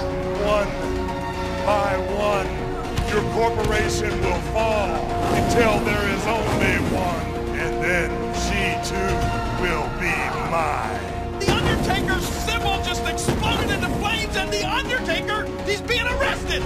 Threaten me? You threaten my corporation? You threaten my family? You better stay in jail, because if you don't, I'm gonna get you when you get out, boy. I'm gonna get you. Soon, McMahon, you will realize that I am your worst nightmare. Undertaker, you don't threaten Vince McMahon and get away with it. That's Mr. McMahon's house. You see the lights are on. Just keep dialing. Just keep no answer. What do you want me to do? I'm sorry, but there's no answer. But nobody's home yet. They should be home any minute. I don't know what to do. But she's coming home, isn't she, Vince? Get away from my home, damn it! And I will be here to greet her. The Undertaker's got my family, damn it! I need help! Maybe I can be that father figure she never had. Or maybe I can just torture her. It's The Undertaker. Oh my God! The Undertaker as McMahon. And remember this, I will own the World Wrestling Federation. So his goal is to own the World Wrestling Federation Oh, here comes the hell in the cell. and the ominous cage music. And the first time a Hell in a Cell match has been at WrestleMania. Well, is the Undertaker in for some hot time? I think he is. Boss man means business, especially if you can take that nightstick in. And, and let's not forget, we you know we we talk about Hell in a Cells being the Undertaker's forte, but where's the Boss man from? You know Cobb County, Georgia. exactly in the jail cells, knowing how to work behind. You know knows how to work inside a cage, doesn't he? He does that for at least do it for a living. Didn't he have that weird random dog kennel match. He had a great match with Chains, where uh, not Chains, Nailz, who Nailz ended up, and of course against the Mountie as well. Nailz, Mountie, and the Big Boss. Is that when he was a blue shirt? Blue shirted, yeah, officer, yeah. much bigger than he is at this I'm point. the Mountie. But now he's going to against the Undertaker. Fourteen. He's seven and zero. This is his eighth WrestleMania appearance. He's seven and zero at the moment, but it's kind of no reference to that fact whatsoever in this. Do you one, think this know? is a kind of a planned thing? This No. I don't think so. I think it just happened. It was serendipity. He wasn't meant to lose. If Kevin Nash wasn't leave, if Diesel wasn't leaving the company in '96, he would have gone over the Undertaker at WrestleMania. You know, and it just so happened. It's kind of happy stance until they realised when they probably got to about nine and ten. It's like, oh fucking, we actually got something here. Undertaker would missed out WrestleMania 16, and it was close whether to lose to Triple H or not at 17 as well. Yeah. So And Randy Orton at 20, 21 that was, yeah. yeah. The Undertaker coming out completely demonic and has Paul Bearer by side worked. I mean, what do you prefer at this moment? The Undertaker is like kind of heel or the face the Undertaker that we've really enjoyed in the past? I think it's good. You know, it, it shows a lot of depth to his character. You know, he has kind of evolved with the times. He's gone from the classic Undertaker to this gothicy type in the late nineties, early two thousands, and then when he uh, when he gets buried alive by Kane, you know, the Undertaker, he can't believe he comes back, comes back as the American Badass. No, that's before that. No, it's isn't before that, yeah. Well, he Oh no, because the, the thing is, the Undertaker character, he got to a point where you couldn't really do much else, and at this point, with the demonic thing kind of being like Satan, afterwards, could you go back to the kind of the old Undertaker, and he felt at this point during the Attitude Era, he couldn't later on '99 with the injury, then coming back in 2000 as the American Badass, it, yeah. and then trying that for a couple of years out, and then coming back to the Undertaker once, you know. But at this point, everything was kind of based on reality, and this is kind of one of the characters that you kind of took away from it. And he, Undertaker yeah. kind of suffered a little bit. He was focusing more kind of like Buffy the Vampire fans, you know what I mean? This kind of Yeah. thing. But he's here against the boss man, looking to get the job done. And he's not scared inside Hell in a Cell, but they're locking Paul Bearer out. Wah! Oh, yeah. So it's the Undertaker versus Boss Man in the worst Hell in a Cell match in history. And now Boss Man started strong with the right hands. giving Undertaker some hard time. Hard time. Both men in black. Both not well liked, so the crowd not sure to chant for here, but the Undertaker has got the respect of the fans as he turns Boss Man around in the corner. punching away at the gut. It's kind of Undertaker is the lesser of two evils, isn't it, at the moment? Bossman catches Undertaker with a back elbow, but Undertaker with a running clothesline. Irish whip to Bossman. He catches the Undertaker. Lovely swinging neck breaker. I was over for the cover. Taker managing to kick out. Uh, then sits up. And Bossman going to the attack again. Well, no corporation or ministry members will be able to get involved in this one as Taker sits up. Well, the extended corporation as it is now. No, exactly. And Undertaker sits to his feet, uh, sits up again. Bossman getting angry, goes for the kick. Taker dodges it. Grabs the leg of Bossman and just drags him to the mat and starts punching away at the back of his head. So who gets to take the DX name then? That's the thing, though. Every question is answered properly when storyline's told right. Yeah. If it was nowadays, it'd be like, oh, yeah, never mention it again. They showed up as DX the next night, and no one mentioned the attack. X fucking Triple H were fine. They tag match together against fucking Kane and Bossman. Uh, a Bossman sent outside into the sides of Satan's structure. Of course, if you get finger caught in there, it's going to be trouble. As the Undertaker sent into the side. Undertaker's a bit rocked inside the cell. Uh oh. Bossman's got himself some handcuffs. Well, this is not good for the Undertaker. Shot right to the face. And Bossman's comfortable inside this arena. And Bossman's going to get some hard time. Can't go anywhere. Handcuffed to the side. And in all sorts of trouble. Bossman picking his moment, going to the midsection, then to the head. Oh my god. and it just broke the handcuff with the shot to the face. That worked well, didn't it? Well, such strike from the nightstick, and now Bossman in complete control. He could end the Undertaker's streak. Before it even gets recognised. And the Undertaker busted wide open with that nightstick. Yeah, I've not seen the Undertaker in the Hell in a Cell match taking this much punishment. Bossman's smirking at the moment. No, James hasn't got a cigarette in his gob. He's got a smile on his face because he knows him and his nightstick are dishing out some hot time. Hot times! Well, he's got his hands full with the boss man now, round his throat, sending him face first into the side of the cell. Hard Irish whip to the side of the cell. Taken out by the Undertaker, who's kind of turned it up a little bit. He's tasting his own blood for maybe the first time. Undertaker's going to look for some hardware. And now the Undertaker's got the chair. Oh my god, wraps it round the back of Boss Bossman. Now Undertaker picking up Bossman. He's going to send him into the side of the cell. Oh, Big Bossman was the javelin and the cell, the javelin catcher. Unbelievable stuff there, the Undertaker. And that cell didn't taste like quiche or any freshly prepared meal by a chef. Bossman in serious trouble. You can see the redness of below his eye. Yeah, the unescapable cell that Kane's managed to rip the door off of. Undertaker throws Bossman in and he's busted open as well. Thumb to the eye, quickly changes momentum. Irish whip for Bossman. Undertaker ducks, goes flying. That's when the Undertaker was agile. The Undertaker now goes to the cover. Boss Bossman managing to kick out. Ah. Oh, now the Undertaker's got Bossman's arm. Oh, Bossman though, kicking the top rope, crutching the Undertaker. Now Bossman throws the Undertaker in and working him with the right hands. It's been a slugfest. It's bowling shoe ugly. But the Undertaker responds with a right hand.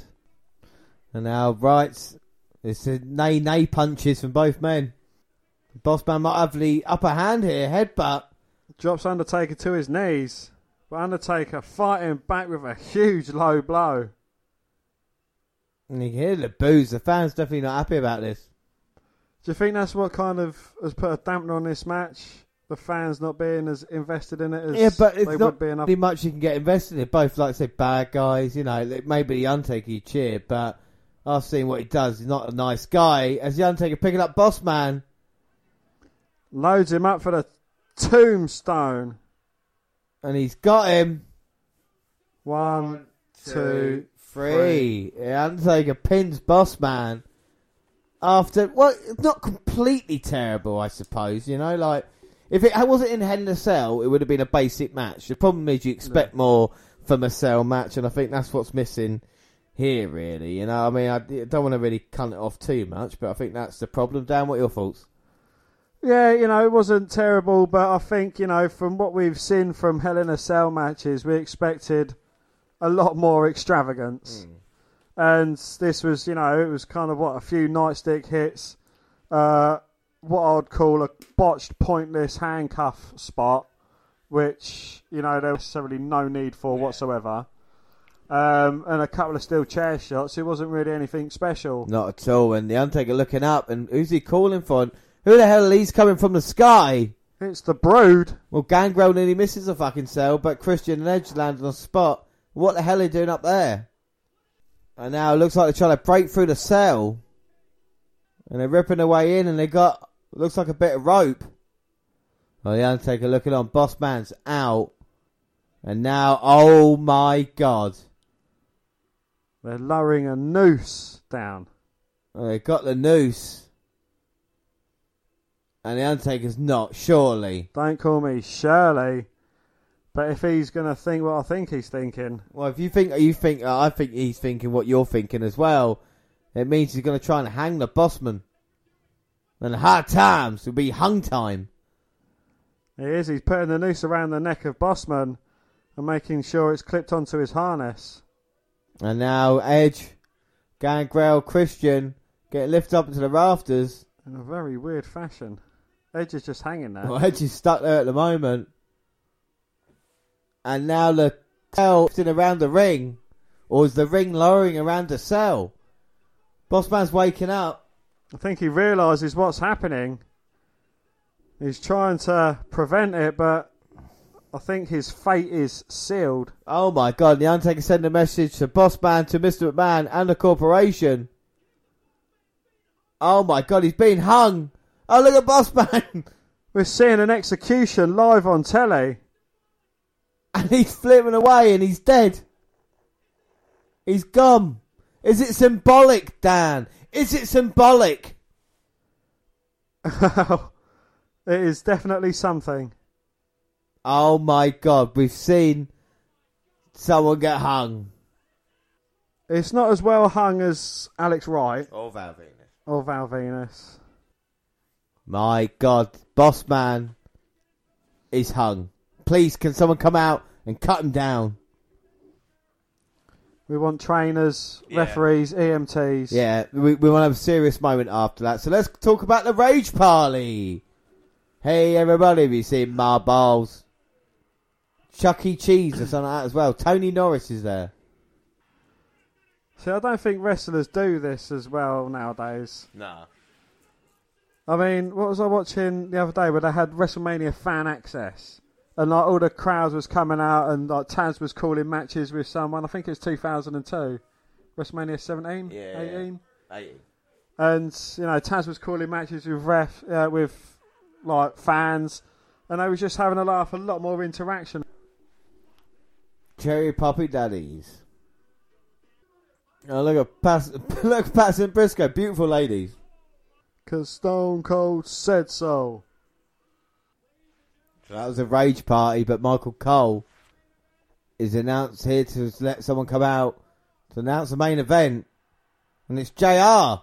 Well, he's been a heel recently, but now he's back as being a face commentator.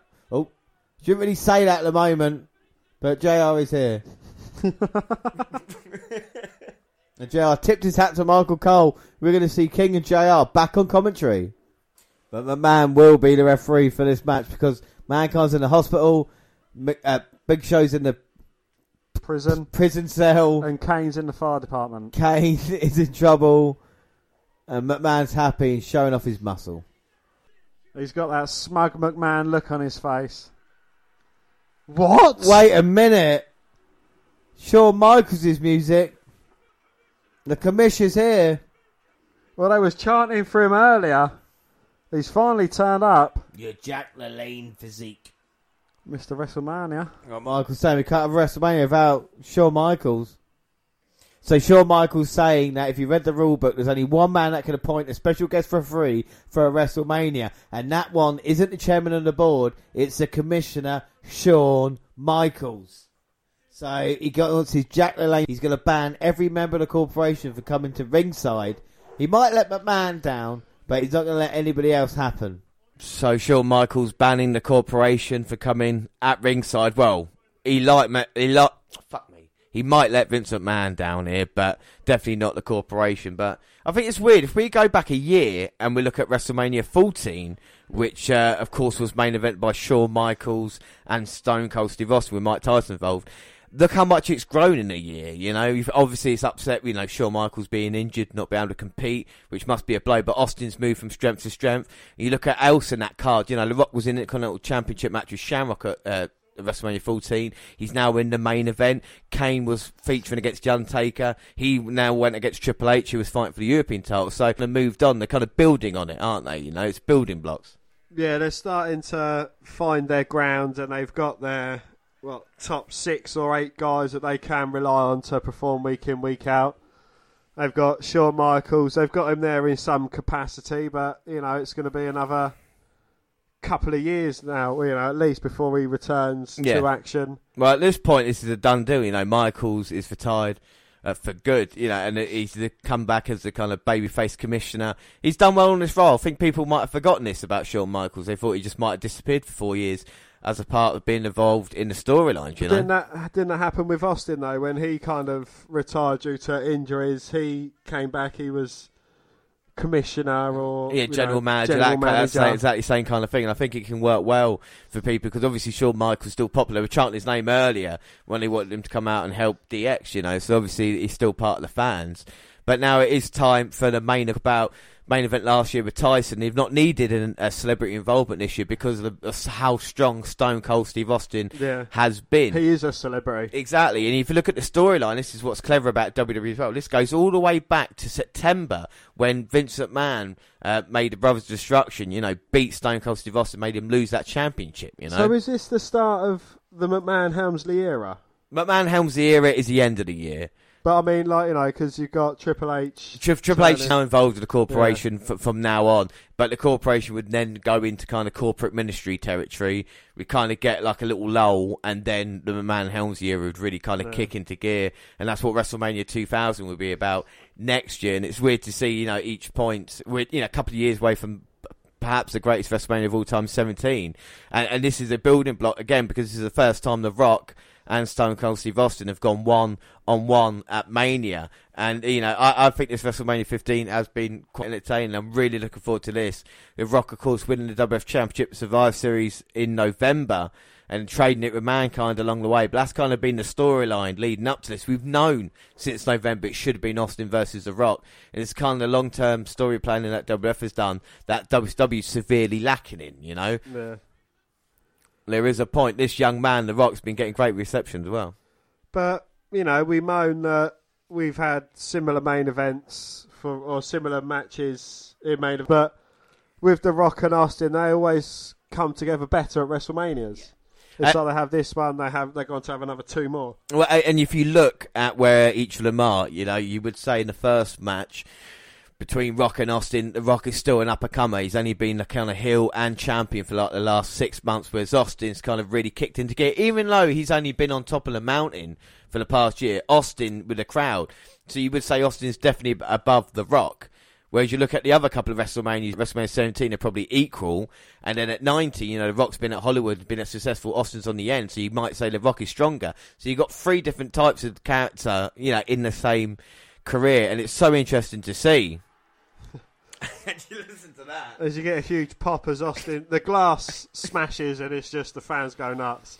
So Austin didn't even appear yet. And an interesting side note, he forgot his vest in this one. He forgot to pack it for the kind of biggest event, so he had to put on a t-shirt. That's why he's come out in no vest. And you see, the Rock is uh, he's got his Yeah, the Rock is, off. Rock is ready. He looks in great shape. But I think you know, is, is it the 19 when they had their last match? Yes, like the Rock was wearing a vest. well, exactly. so you they know, both remember. and there's so many stories told. And even this altercation, as Austin goes up and kind of, you know, the Rock's getting in his face. You know, Rock is not going to back down from Stone Cold. and That's good to see. With such a strong face, you need strong heels. And JR on commentary for this one is Rock and Austin just face to face. You can him. see the Rock saying, "What the fuck you doing, you piece of shit." yeah, oh, and here we go. The main event of WrestleMania and Austin with a right hands to the Rock. Oh, but the Rock eliminates Austin from the Rumble, sends him to the outside. Nearly into the King's lap. The match hasn't even started yet. Sending Austin into the announce table. Austin trying to get his shirt off, the Rock helping him. And he goes to strangles him with it. That's a good classic heel move. There well, you isn't it? go, choking him out. And the Rock looking at the crowd saying, This is your hero, I'm going to put him down. But the Rock has got his few fans in the crowd, you know. It's, Well, they it's hard not to be a Rock fan. They sing along with the Rock. Like I said, he's cool, you know, and he's kind of one of these heels that you got to appreciate, especially when he's singing or getting on the commentary table and stuff like that. I mean, WWF would have no choice but to turn him in a you know a couple of months. As Austin sends Rock to the outside. I mean, just imagine, you know, we talk about star power. We had Austin and The Rock at that same time, you know, to come along. You talk about Yeah. one guy coming along. You know, The Rock, to his credit, you know, people say in wrestling maybe The Rock, but you look at The Rock's impact now, 20 years on, Yeah. there's no denying he's the biggest wrestling star of all time now, But I would say. these, you know, these are two in a generation wrestlers. I mean, the chemistry that I had, and Austin, you know, he had chemistry with everyone. He was respected a lot backstage when he was wrestling. And, you know, he is definitely a legend of the game. Right, I doubt, you know, you could say maybe these two guys weren't the greatest workers, but what they had was the crowd behind them 100% they did, whether it be heel or face. And they've gone into the crowd here, into the millions of people, the masses, the millions of people watching on at home. Austin with a double axe smash and a rock over barricade. But does this kind of show you, you know, how much these guys want to get their hands on, on each other? You know, they're throwing each other into the crowd, going one side, going to the other.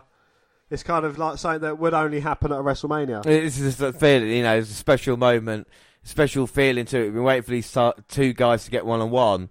And with WWF, we know we're going to get a payoff and, you know, a, a long match to boot as well. It's not going to end in a finger poke, you know, it's not going to end Yeah. in a matter of seconds or, you know. We might have outside interference in this, but we know it won't be screwy because it's, like I said, it's biggest event. It's something they don't do now. You look at WrestleMania last year, WrestleMania moments, you know, and, and we see it, and you want payoffs when it comes to feud. And that's what WrestleMania's been built on in the past 30 years. Yeah. But Yeah. I think this is kind of where social media lets us down as well. You know, because it does give us too many spoilers. It's like we've kind of known that it was going to be Rocker versus Austin, but we've never been quite sure in what capacity, what's going to happen, and, you know, everything around it. Yeah, but just imagine though, not just social, but WWE booking wise, if Austin had got to WrestleMania, lost to The Rock thanks to you know being screwed out, and then hit him with a low blow afterwards. Like that's what they kind of did last year with Nakamura, and you see you don't really get the kind of the payoffs that you want. You want to see the good guy winning the Rumble to go to WrestleMania to win it. I know it's predictable, but that's what you want to Yeah. see sometimes, you know. God. Oh my word! And they've gone up to that WrestleMania staging. Yeah, and there's uh, there's metal bars where the lights, the light rigging basically, and Austin just got backdropped over it, and he's hit the back of his knee. I don't know if that was accidental or Well, it was a planned spot. Looks like it definitely did damage to the rattlesnake, and he's had problems with knees in the past. Attempted a pile driver, came back to haunt him. Well, he is the bionic redneck, So No. it's going to take a lot more than a lighting rig to the knee to put him down. Well, this is the thing, and you think about all Austin has gone through to get to this moment at WrestleMania. All he's had to fight, he's had to go through giants and you know C- CEOs. God. Oh my God! And Austin there hits Rock with a clothesline, and then just decides to go low. So has the match started yet? Well, Mike Chioda is going with it, so and now Austin choking the Rock out. Right, so he's going to Irish whip him into the WrestleMania sign. No, No, got reversed. Rock back first into the low hanging rigging. and look at it swinging away now. The sign, and now Austin's going to bring the Rock down. He can't pin him on the outside. Now I know, like you know, we've said during a Hulk Hogan match that we've not seen any proper wrestling moves, and you know, the first ten minutes of this match, there hasn't been a single proper wrestling move. You know, we've seen a backdrop, we've seen a a couple of punches, we're going to see a suplex now, but nothing, you know, overly technical. But these guys are telling such a great story that the wrestling side of things doesn't really matter too much. Without without doubt, and one thing sometimes that maybe even today gets forgotten about, we try and put move in, move in. It's about trying to tell a story. Uh, in which way it's going to go, you know, and these two gladiators really kind of Yeah. fighting each other, you know, and it looks like one guy is going to get an advantage, you quickly turn it around, as if you've just seen then, The Rock reversing the suplex attempt, sending Austin to that concrete, You know, He's just simply bouncing his head off the steps, you know, hitting him. He's going to throw him over the announce table. But the beauty is as well, you can tell that these two guys don't like each other, and whether it's mannerisms or just what they're doing, Yeah. and the ultimate disrespect, The Rock spitting water in Austin's face. Well, when he was when Austin was down on the ramp, The Rock emptied his nose onto him, like you know, snotted over him, just taking a mouthful of water, spit it over him. Then the referee had a problem with it, so The Rock threw some water at him. And now it's Austin back in control, hanging The Rock over barricade.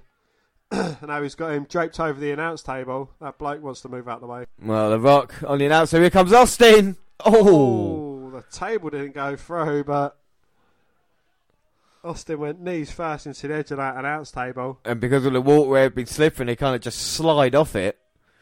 And the perspiration in this match, and Austin's not giving up just yet. Up on barricade again, dropping the elbow, and this time the table goes. Oh, now Austin's turn to get some water. Austin's thirsty. No, wait a minute. Spitting the Rock's face and then taking a drink. Austin throws Rock in, but Rock rolls all the way to the other side. Traps Austin round the ring post. Oh, injured left knee round it. Managing to push the Rock away over barricade.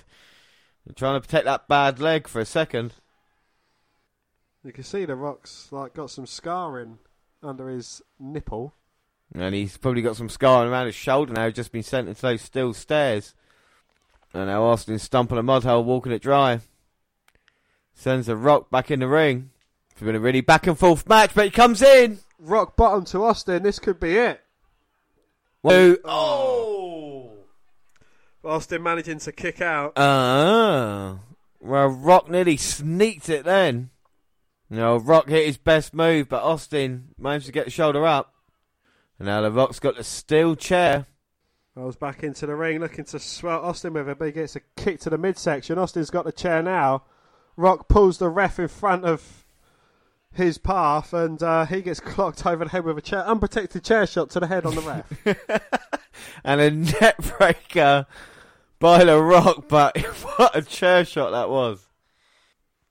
Another ref's out, but he's not paying attention to the match. He's more interested in the other ref.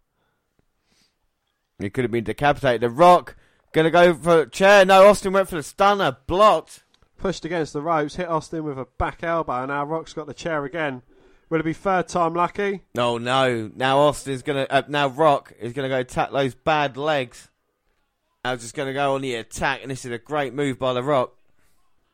Right to the gut, and Timmy White trying to help out Mike Chioda, but oh, Rock with a chair straight to Austin's face, calling for the ref.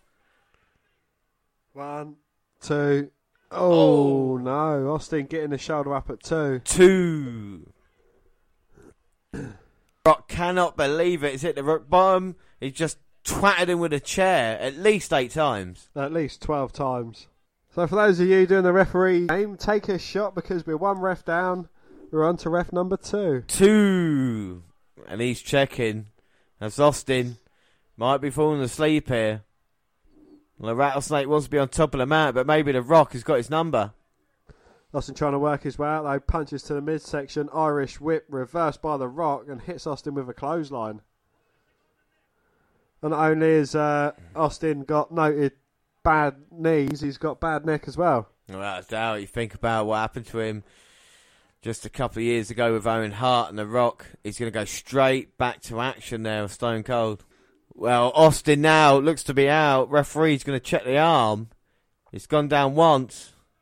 And The Rock saying he's out. And Austin saying fuck you to The Rock as he's getting to his feet. And now the big right hand goes for the Irish whip, reversed by The Rock, clothesline dodged by Austin, but caught in a Samoan drop. One, two, no, oh. only a two count. Two. Austin gets the shoulder up, but The Rock seems to be one step ahead at the moment. Well, the Rock threatening a referee. Oh, he's got Timmy White. No! Oh, well, ladies and gentlemen, take another shot because this is referee number two down. Two. Austin, stunner! Oh, and the Rock sold it beautifully as well. Austin across for a cover, but there's no referee to count. Well, Rock's beaten, but here comes third referee. It's Earl Hebner. One, One, Two. two. Oh, oh only a two count. two. So both men are kicked out of each other's finisher now. Austin cannot believe it. Well, we're on our third ref. And you can hear the boos. And Vince McMahon has come out here now to right the ship. Rock may be too close for comfort, losing the championship then. Austin with a chair back in. Jack Stone Cold, he's taking his jacket off. And Austin gives him the finger. Now he's going to use his chair on the great one. Oh, no, the Rock catching Austin with a low blow. And now Vince McMahon is coming in the ring. And what the hell? Earl Hebner saying go out, but it's no disqualification. Michaels did say he probably would let Vince McMahon come out here. Just decked Earl Hebner. So that is referee number three down. Free. So that's your third shot, ladies and gentlemen. And Mr. McMahon stomping a mud hole, And walking it dry. walking it dry. The Rock with the kicks. Oh my god. Referee number four's on his way out here. Mankind's back from the hospital. He's obviously injured, but he wants to be in the main event of WrestleMania. Man! Oh! Dex McMahon with a shot. And now kicking Vincent McMahon out of the ring. The Rock can't believe it. Austin with a roll up. One, two. Oh, only a two count. Two. And now Austin with the Irish whip to the Rock. Misses the back elbow. Catches the Thesz press. Just starts wailing away at the rock. He's got Rock again. Irish whip. Dodges his, drops his head but gets caught with a kick. Rock with a clothesline. And now the Rock's going to finish it off with a rock bottom. Well, he hits it, but he's not going to go for the cover. It didn't get the job done earlier.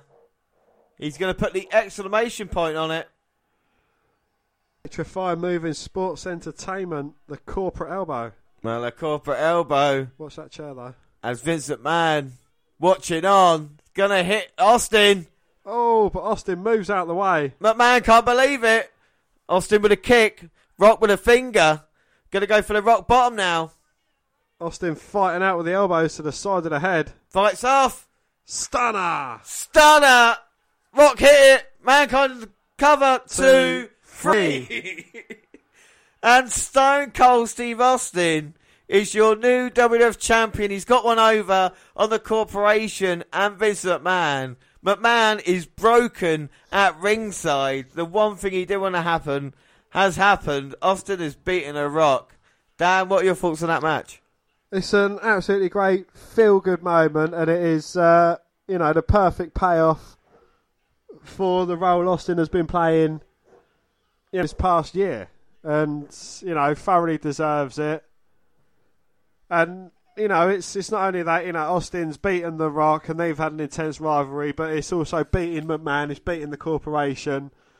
And the way it just cuts to a shot of McMahon's face as well. You know, the utter shock on his face when the three count goes. Well, you- Absolutely brilliant. You know it's not over yet between McMahon and Austin, but the crowd here in Philadelphia going absolutely crazy. But chapter. This is a beautiful thing about it, exactly, yeah. This is one story closed and now they can start something else and that's what we're going to see. And this is like one of my, one of my favourite booking moments. The master plan is coming to effect. We're going to see that in a couple of months time as well. So it's just an awesome moment. You get the kind of feel good feeling of Austin winning, uh, after all the kind of build up to it. And it's a real payoff. And you're leaving this pay per view feeling really, really happy after what you've just seen as well. Oh, hell yeah. Alright, so looking going crazy. We've had 10 matches on this WrestleMania. WrestleMania 15 is probably not known as one of the greatest WrestleManias of all time, but I think tonight it maybe proved a lot of people wrong. Uh, we start off with uh, Hardcore Holly, Al Snow, and Billy Gunn for the Hardcore Championship to start off the night. Dan, what are your thoughts? It, it was a good start to the show. You know, you had um, Hardcore Holly kind of cementing his name as a hardcore champion. Yeah, after being Sparky Plugg for so yeah. long. and it kind of you know cements what he goes on to do for the next few years. I think Billy Gunn deserves more than the Hardcore Championship, so you know I think it's a bit low in his what he sh- what he should be aiming Yeah. for. Yeah, I, I, I agree with you there. I think Billy Gunn was the kind of breakout star of that match, but Hardcore Holly kind of got the win and walked away. And like I said, it was a moment for him at the show. Uh, second match, D'Lo and Test versus Owen Double J. We'd seen on Heat, D'Lo and Test winning the battle royal, which is a bit weird. The match was over. Uh, they needed more time. Oh, sorry. What first match? Uh, what was your rating out of five? My rating was Give fr- it- my rating was three and a half out of give it a five. three out of five. Yeah, I thought it was quite fun. Second match, I gave three out of five. It should more time though. I quite like that. Yeah, it, you know it's only a four minute, five minute match, but it kind of focused on what D'Lo Brown and Test as opposed to Jeff Jarrett. That's J E double F J A double R E double T and Owen Hart. But it was it was a bit fun, you know. You had the confrontation with Debra and Ivory as well. Yeah, yeah, yeah. I, I, liked it. I think it should a little more time. Uh, third match is my Um, I gave that uh, three out of five. three as well. out of five as well. Yeah, Butterbean versus Billy Gunn, my favourite moment of the entire pay per view, probably, and possibly favourite moment of WrestleMania ever. Bart Gunn getting knocked the fire, Butterbean. Uh, five out of five for me all the time. I loved it. Yeah, I'll give it five out of five as well. You know, uh, Bart Gunn, he was really cocky. You know, going through the Brawl for All tournament, and they're like, right, we'll show him. We'll give him, you know, the knockout artist Yeah, before yeah, yeah. KO was around. Butterbean, and yeah, it was just an absolute great moment. And talking of great moments, Austin celebrating with shirt stealer Hebner. He's now beer stealer Hebner. Exactly. Cold one with a champion. As Austin is celebrating, giving everybody a proper celebration. Looked to be leaving, but came back to have another beer. I'm not sure if he's. No, I look at that. Toasting the crowd with a championship. WrestleMania 15 has been all about the rattlesnake. Did Earl Hebner catch the beer Yeah. and throw. He's like, that's going on eBay. I'm going to steal that. Well, McMahon cannot believe it, but it's been WrestleMania 316. Alright, so Mankind versus Big Show. Who would be the referee in the main event? It was quick. Um, I would have seen a little bit more from it, but I think it was very good angle what they did because obviously with the Big Show now, kind of turning on McMahon and giving him a, a slap afterwards.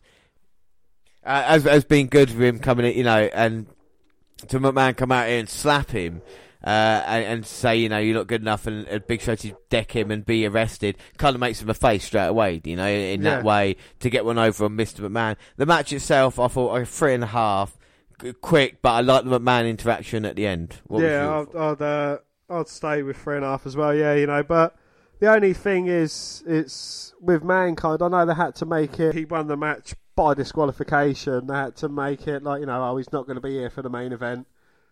So you know that was kind of uh, the reason why he got carted off, I suppose. Yeah, exactly. You see one of them get carted off in the ambulance, one of them taken away in a police car.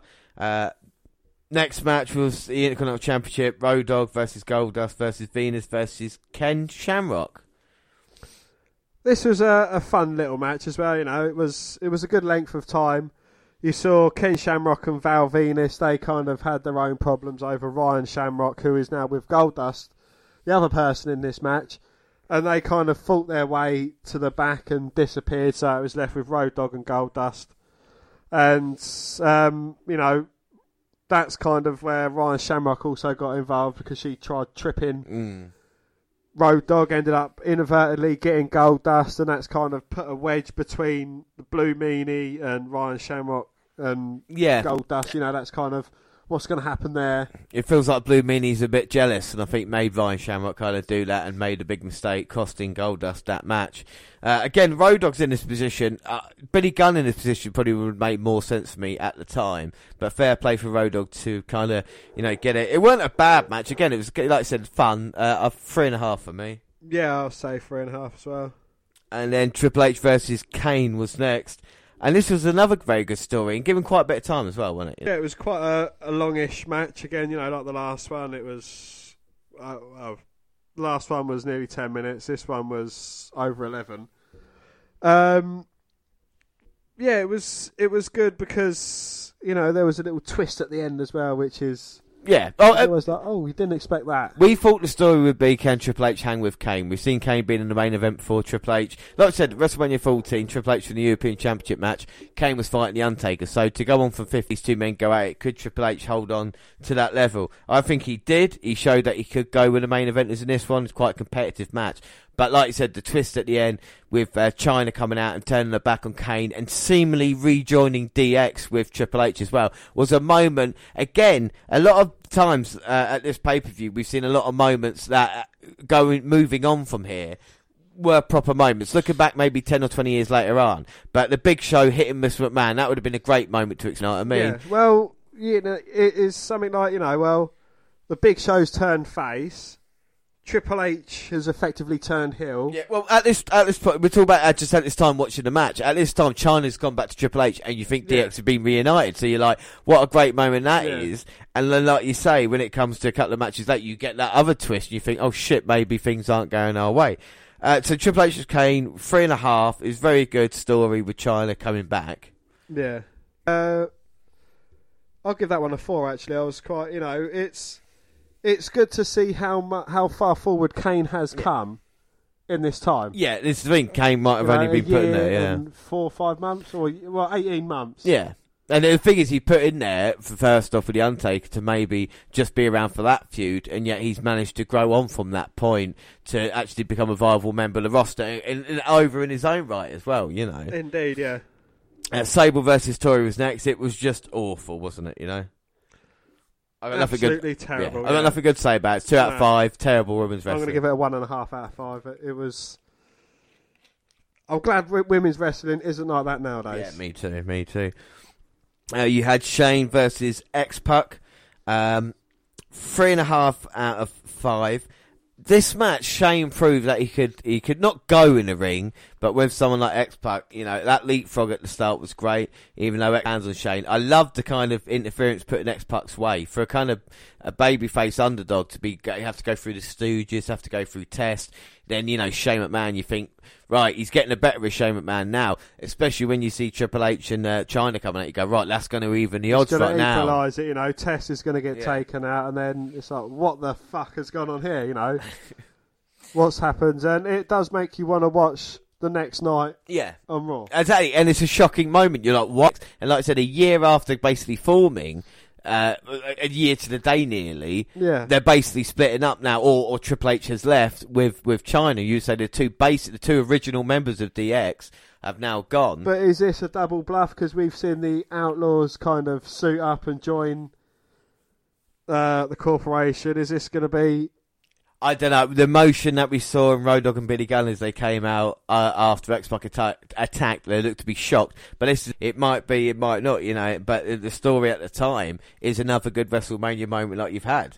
Uh, then we had the Hell in a Cell match, the worst Hell in a Cell match in history. Uh, again, rewatching it, if it wasn't a Hell in a Cell match, it might have been a satisfactory match. But when you've got the Hell in a Cell gimmick in, you're expecting something a little bit more extreme. And I know we had the ending with the Brood coming out, but Yeah. apart from that, you had nothing. You know? Well, you know, you had that really awful handcuff spot. I mean, like he spent ages handcuffing the Undertaker to the side, only for it to snap Yeah, yeah. once the Undertaker's weight went. And anyone that uses handcuffs, like I use them quite a lot for. Uh... Anyway, let's not get into that. But handcuffs don't break that easily. No, and, and this is the thing, you know, and, and there's a few problems with that. Taker gets the win, uh, luckily, and then the Brood hang the boss man afterwards. They killed a man live. They killed a man live pay per so we should have boss man's funeral tomorrow. Another interesting thing, you know, corporation and ministry feud. Does it really make sense at the moment with two hills going at it?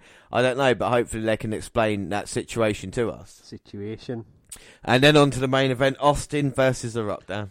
Oh, I gave that Hell in a Cell match two and a half out of five. Yeah, two and a half out of five for me as well for the Hell in a Cell match. And then on to the main event. Absolutely brilliant. The storytelling of it was absolute perfection. You know, I'm I often get annoyed by ref bumps, but this kind these kind of ref bumps actually made sense, and it was kind of pivotal in the storytelling as well. You know, they start off fighting around the ring; they barely spent time in the ring, and you know, even though it was a no disqualification match, we saw a few chair shots and that was mm-hmm. it. We didn't see him having to pull out kendo sticks, tables, ladders, the steel steps. You know, we didn't have to see all of that. No, they just wanted to get their hands on each other, didn't they? yeah, know? and you know, you can see how professional both these guys are. It kind of failed, so they just carried on. Yeah, and they, you know, a second shot, put the table through or put the announce table through, and you know, you wouldn't have thought it was a clusterfuck. You just thought Austin wants to really put him through that table. Yeah, without doubt, you know. So I think this is the thing that we saw that these two men definitely did. But I think it was the match of the night as well. Uh, in my eyes, you know, I, I think this was, was, absolutely brilliant between the two, uh, and especially the closing stages as well. When you get to that point, you know, rock bottom attempt into the stunner, very reminiscent of last year with the kind of Michaels and uh, Austin thing, we see it again with these two, and kind of just move it up a little level as well. What was your score at five for that? Uh, I'll have to go five as well. Yeah. Yeah, I'm gonna give. Um, well, I'll give Austin Rock four and a half, but that is my match of the night properly. Um, obviously Butterbean is well, a better moment. You know the way, yeah, the way you, you're putting it is the Butterbean because it was literally a moment, 35 yeah. seconds. You can hardly call it a match, but it was a moment, and this, that, yeah, definitely match of the night. What was your uh, all right, let's just watch because Austin now is going to leave the ring, but man saying that's his championship. And Austin, I think, is going to give him the title. Oh no, he offered him the title. Vince looked to take it, and he gets caught with a huge right hand. And McMahon sent in. Oh no! Stunner to McMahon. and if he thought Austin winning the title after everything that he's been through, was a feel good moment. Him stunning the bloke that's been a pain in his ass for a while now. You know, giving him a beer bath to wake him up. Well, what a moment. But man has been completely embarrassed here. Covered in beer. Austin. Austin's like, yeah, Vince, stay down a minute. He's like, oh, got his foot on McMahon. He's got one over McMahon. So I reckon when he went down there, because Austin, you know, he when he talks his shit when he goes down after giving him the finger. Do you reckon he's saying, "Look, thanks for this. Yeah, he absolutely be, appreciate everything you've done for me. Goddamn kid, it's the greatest moment of my life. Goddamn Vince. Yeah, what a moment for McMahon. And we finish off on the Boyz II Men from the start of the show as well. Yeah, we get the little video of everything that happened at WrestleMania 15. So you know, we kind of. So, what was your rating out of ten then? Ten. I would have to say, um, I'd give it an eight. I think with the storytelling and the progression of what's happened, and you know, just the moments in it as yeah. well. Like I say, it's not the greatest WrestleMania of all time, but when you're watching it, it is a very entertaining WrestleMania. That's why I'm giving it eight and a half. It's my first WrestleMania I watched. At the time, I was all over the moments. Do you know what I mean? All the little things that happened. Yeah. Even the storyline through it of Mr. McMahon being a special guest referee, that not working out in the end. There was constantly things going on, which really made it like kind of enjoyable card for me. You know. So what was the fallout from WrestleMania? We move on to Raw episode 305, March 28th, 1999.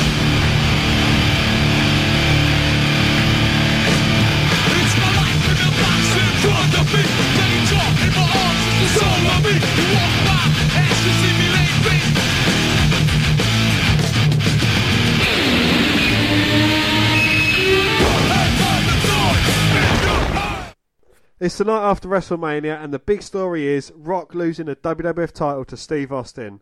This will only serve to continue the war between Vince and Austin, but at the same time, we're continuing Vince versus Undertaker. We're starting on the road to Backlash now, which would be the final in your house pay per view. Let's get to it. Well, we open with a recap of Austin's vote back to the title, including the beer truck attack from last week. And here comes the new champion to open the show to an eruption wearing black jeans for the only time I ever remember. Austin says he did exactly what he said he would do head to Philadelphia, go up Route 316 and burn the SmackDown whole town to the ground. Now that we've got the sentimental crap out of the way, Austin thinks the WF title belt isn't worth all the trouble and aggravation. He wants Vince out here right now so he can relinquish the belt. What? Well, Vince cautiously comes to the ring after taking forever to come down the aisle. Austin hands him the belt like it's no big deal. Vince goes to leave, but Austin says it's not that easy. Austin has some footage for Vince, which shows McMahon running away with the WWF title at Breakdown and then taking the Smoking Skull belt with him as a trophy. Vince can have the belt, but Austin is the WWF champion, and there is nothing that can be done about that. Well, he wants Vince to bring the Smoking Skull belt back because that's one he wants. If Vince decides to have it back here in two hours, he'll be getting a beating of his life. The man says no because the belt reminds him that he's Stone Cold Steve Austin. And he looks ready to stun her, but Vince says if Austin attacks him without being provoked, Vince can fire him on the spot.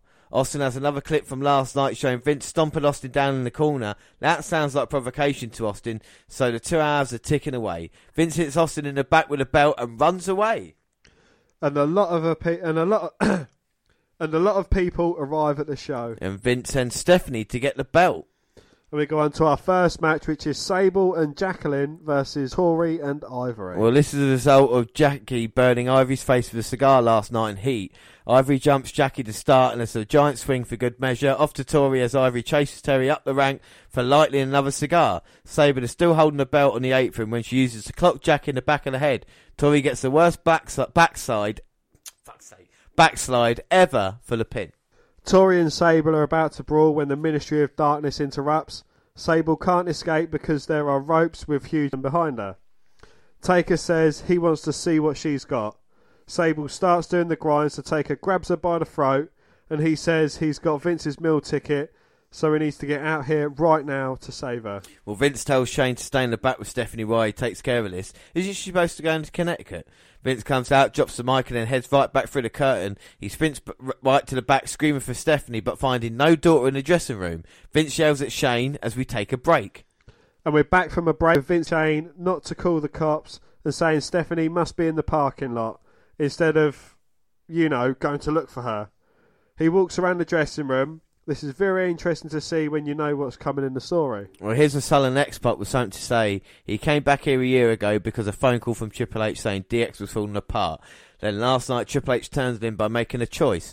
The Outlaws and X-Pac will be out here every week to tell Hunter to suck it until they, day they die. Triple H's name may be Hunter, but tonight did. That's a nice line. Well, Vince gets a call from Undertaker saying she really is sugar and spice and everything nice. We then get Big Show versus Test. Well, Big Show is freshly faced after objecting to Vince yelling at him last night. A boot to the face sets up the choke slam to end Test in about 30 seconds. Well, Big Show talks about how Vince is having some personal trauma right now, but Show doesn't really care. Vince thought that he owned Big Show, but no one owns him at all. It was Vince that said when Big Show got to the WF, everything was going to be changed. Starting tonight, Vince is going to eat those words. And then back to the back, and Vince sends Shamrock to find Stephanie. We get a hardcore title match: Steve Williams versus Hardcore Holly. Holly won the title back last week and is defending it here as a result of accidentally breaking JR's broadcast table a few weeks back. Williams pounds Holly into the corner to start, but Holly comes back with kicks of his own. Steve comes back with a quick belly to belly suplex as JR gets on Spanish commentary, wanting to go back to work. Williams goes after Holly's leg, wrapping it round the post for good measure. Well, cue Al Snow with a frying pan to lay Williams to keep the title on Holly. They managed to make a hardcore match really boring. It's really hard to do when you think about how insane some of these matches could be. The JR Steve Williams stuff needs to wrap up soon. Uh, there's nothing interesting at all there. People don't want to boo JR. These heel turns never really work out for him anyway. And we get The Rock versus Billy Gunn. Shane commentary, and Rock powers Billy into the corner and fires off right hands as Shane goes nuts. Billy comes back with a drop toe hold and a drop kick before working on the arm for a bit. Rock slugs Gunn down as Shane tells everyone to focus. A suplex gets two, Two. for the great one, and there's a stun gun to Gunn for two more. They head outside with Billy being sent into barricade and Rock jumping on commentary, only to have Billy flash in for no apparent reason. But and Billy fires off some right hands, only to be caught with a rock bottom and people's elbow. Big ovation for the pin. Yeah, Rock's face turn is imminent at this point for the same reason it happened last time. You can't hold that kind of charisma down. The other thing to remember is that The Rock never really turned face in 1998. He just started fighting heels, but started talking, still talked trash and acted arrogant before joining up with Vince and the company. Billy Gunn continues to get, Shamrock information out of whoever has it in order to get Vince's baby girl back. and Austin watches the clock. And I think the first person that Gangrel's going to beat to get some information out of is Ken Sha- uh, and I think Ken Sh- uh, the and I think Gangrel is the first person that Ken Shamrock is going to beat up to try and get some information out of. Well, Gangrel is rammed into various objects, but still he doesn't know where she is. Some whips into the steps, soften Gangrel up a bit more before we head back hands and more interrogation. The fans get distracted by something, so Shamrock stalls for a bit. The belly to belly sets up an ankle lock on Gangrel to end the massacre. Well, you know, you can only assume that Gangrel was there as a warm body for Shamrock to beat on, which is probably the best idea, idea given his rather limited in-ring skills. At least this short match had a bit of a purpose, unlike other sort of stuff that you'll see. And we see Edge and Christian come out after Shamrock and the lights go out. Shamrock gets a bloodbath, but he grabs Christian by the ankle. He cranks on the hold until Christian says Stephanie is in the basement. And post break, Shamrock is in the basement to try and find the lost princess. We get an Intercontinental Championship match, Road Dogg versus Goldust. Well, the Jack and Jive sets up the shaky knee drop only to have to escape the curtain call. Meanie chokes Dog with a belt, allowing the curtain call to connect for the title. Intercontinental Champion is Gold Dust. Yeah, I mean, how in the world do you overbook a match that runs four minutes? Also, I don't get the mentality of having a title change here instead of doing it the night before, you know, at WrestleMania. These were the last two of the four way last night, so why not give Goldie the title here? Nothing match, which was way overdone. Well, post match, Goldust says that was a raging climax, which was a tagline of WrestleMania last night. He says we'll know something very soon. Well, Shamrock finds Stephanie crying with a ministry mark on her forehead. Ministry Mark Calloway. Stephanie cries on her dad's shoulder. That's a relief. It had been a full 10 minutes since we saw Vince. And then we get the tag titles. It's Owen Hart and Jeff Jarrett. That's J E F F J A R R E double T versus Legion of Doom. It's a brawl to start, of course, with the LOD flanked by Paul Ellering cleaning house to start. Animal slams Jeff down for two, and we're ready to go. The fans call Owen a nugget, but an animal suplex quietens them down. Jarrett's knee to the back allows Owen to kick Animal's head off to take over before it's off to Jeff. Animal comes back with a double clothesline, cleans house as Hawk finally comes in to help. Doomsday device puts Owen down, but there's no referee. Jeff cracks a guitar over Hawk's head and puts Owen on top to retain the belt. Vince thanks Shamrock for the services and Shane has a smoking skull belt. Vince doesn't care because the night is over. Shane is tasked with giving the belt back to Austin. They leave, but Shane says tonight isn't over. And we go on to our next match, which is X Pac versus Triple H, trying to get a bit of X Pac retribution over what happened the night before. Oh, so here comes X Pac for a bit of retribution, but Triple H coming out and look at him smirking. There's a guy cigarette in his gob, he's got a smile on his face because I think he's just turned to the dark side. Well, he has. X Pac definitely wants a piece of Triple H. And the Shane McMahon coming out here with what X Pac thinks is his European Championship and Chyna. And what a night it was for the corporation last night at WrestleMania, getting Triple H on board. You got to wonder how long this planning's been, and X Pac going straight away, but Triple H with the right hands. X Pac starting to fight back, and it's a bit of yay on A punches. X Pac is getting the advantage, but Triple H, the bigger man, will knee to the midsection. And it was a year ago to the day on Raw. Triple H brought X Pac back to be a part of the new DX. Hip toss attempt blocked by Triple H, but nice by X Pac. Spinning heel kick, drops Triple H. And now the chops by X Pac, sending Triple H back in the corner. Triple H ducks a clothesline, catches X Pac with the knee. And now Triple H Irish whipping X Pac. Go for the clothesline, dodged. Catches a spinning heel kick, but X Pac catches him with a insecurity.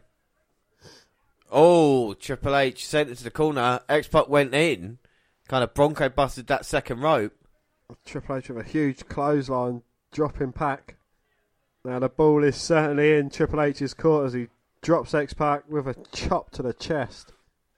And X Pac trying to fight back, but we've got this fight between two DX guys. Now the knee to the face of X Pac. And so many questions and so many things asked and answered here tonight about the corporation and the ministry. Stephanie abducted. What did the ministry do to her? Where's the smoking skull belt? Is this man going to give in and just give it back to Austin? Has he got bigger things to worry about now? And Shane here hiding behind Chyna. Is Shane trying to build his own corporation at the moment? We've seen Big Show leave, and now Triple H is a part of it with Chyna. Oh, but X Pac fighting back. He's bleeding through the mouth. That might be internal bleeding there. Well, Triple H has put a beating on him, but X Pac has got such a big heart fighting back. Catches Triple H with a clothesline, takes him down. Now backs him up into the corner. Follows up with a spinning heel kick. Drops Triple H, looking for that Bronco Buster. And X Pac going to go for it. No, Shane holding a leg. X Pac not happy with that, so he closes Shane down. Shane draws him into the ring. And Chyna's in now. Drops X with a clothesline. Well, Chyna is not even in this match. Disqualification. Oh, Hebner calls for the bell. He may have won the match, but he's certainly going to lose this battle. And now Triple H beating him down. We're going to see Pedigree. No. Oh. Low blow by Chyna. Well, if any doubt was in our minds if Triple H had turned his back on DX, we can answer that now. Now with a pedigree. And Triple H said the next Pac to suck it. Oh. The lights have gone out. And last night at WrestleMania, Chyna turned her back on a man who can make most of the World Wrestling Federation scared. It's Kane! Well, has Kane effectively turned face in this match? I this think now? so. You hear the fa- fans as well. Uh, it seems like he's coming out to save X Pac, or is he going to come down to beat him? Is he still part of the corporation? But he's had problems with Triple H. I don't think Kane wants to be a part of the corporation with the threat of the guys in the white jackets to take him away. He now wants his hands on Triple H and Chyna. Oh my god. The fire goes off and Shane must be crazy attacking Kane from behind.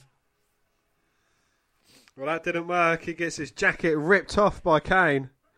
And Triple H looking to capitalise on it, but he gets dropped by the big red machine. And now Chyna's in. And she said, You won't do anything to me, Kane. Remember how close we are.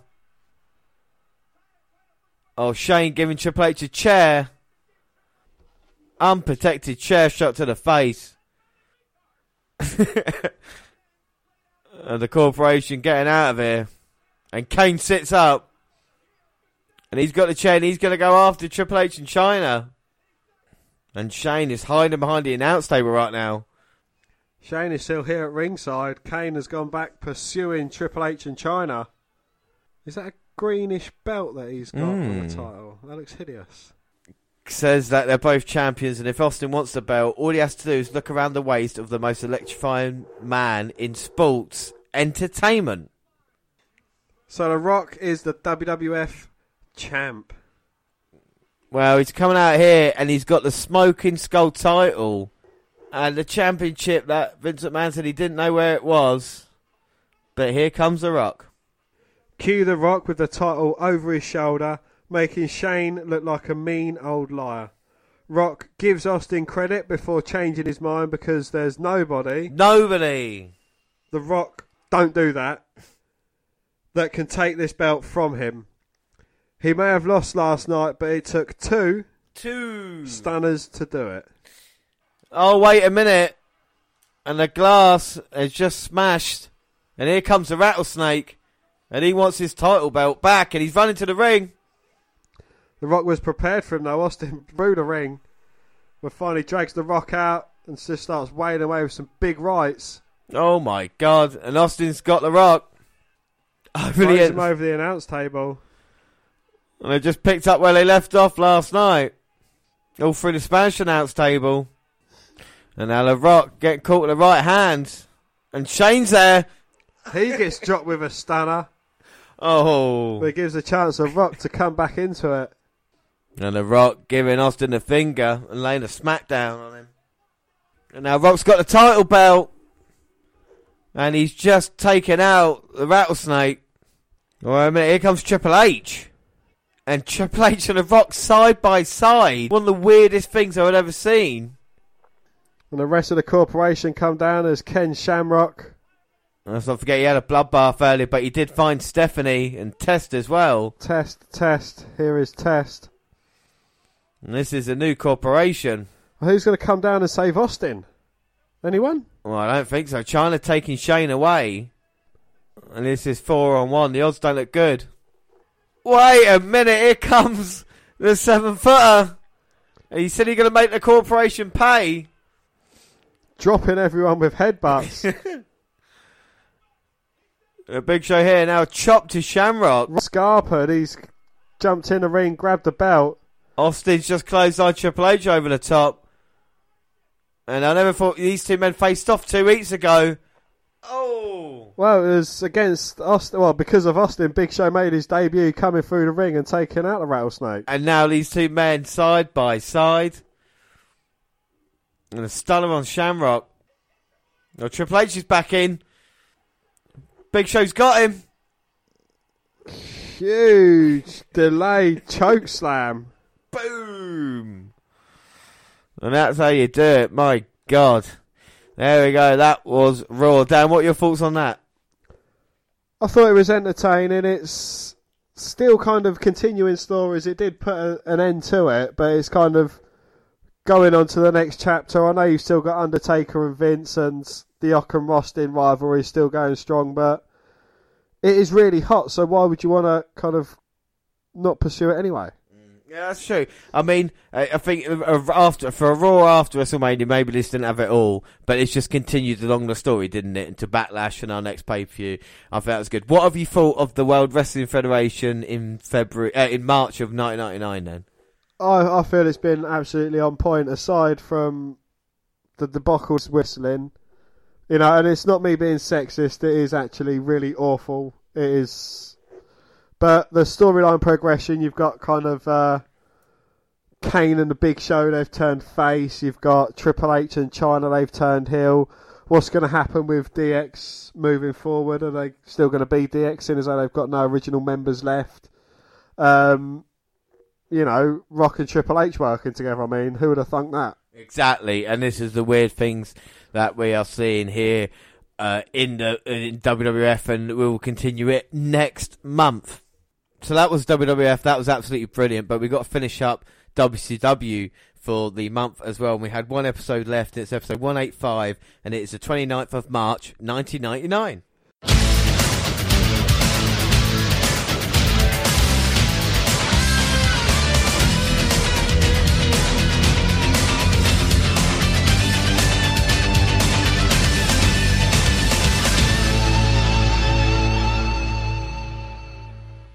And we start off with David and Torrie slash Samantha in front of a fire talking about how Hogan treats Dave like a father, which Dave never had.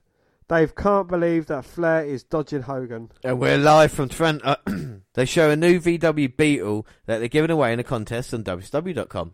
It's a promotional tie-in with Beetle Adventure Racing for the N64. And there's a big Larry chant in Canada. Tony talks about the Hart interview from last week where he challenged Goldberg to a five-minute match. There is a huge We Want Brett chant. We get footage from the Hart interview. A lot of Canadians at ringside for some reason. It might be because they're in Canada, eh? don't know.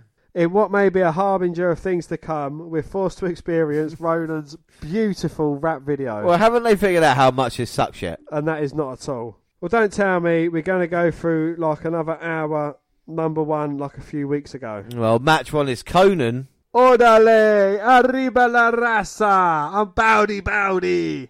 versus Vincent, where Angle that will never die. Well, Konnan with a mule kick, carpet muncher, and applies the tequila sunrise for the submission win. I don't know if that's called that. Today plugs the hotline. an unspecial look at Hogan and Torrie talking about how he how David thinks Hogan is his father. Torrie asks about a fight with Nash, Apparently, she's taken the faux title. She's talking about the faux title match. and Torrie asks if Hogan could beat Nash again. Hogan whispers something in her ear. Well, Mean Gene calls out Hogan. Oh, poor Canada. They don't deserve this. Well, Tony says maybe we've been a little hard on the NWO.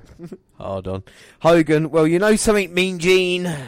He goes on to say Hollywood and the Wolfpack is definitely in the house, brother. Has Hogan made a trip to Canada since he lost to Jacques Rougeau? Be pretty funny if he hadn't. Well, Hogan talks about the largest arms in the world, but Scott Steiner is nowhere to be seen. Hogan talks about his belt. And he's getting quite a decent face pop, which doesn't really help my opinion of Canada. Gene is playing up Hogan as a face too. the crowd are chanting, Hogan, Hogan. Well, Hogan poses, cups his ear, etc. I fear for the future of professional wrestling. Well, Tony says that someone in customs reported seeing Sting in Toronto. Wow. Well, a special look at Goldberg or 60 seconds with jobbers and grunting. Tony talks about Sting. Well, they want to know what he'll be wearing.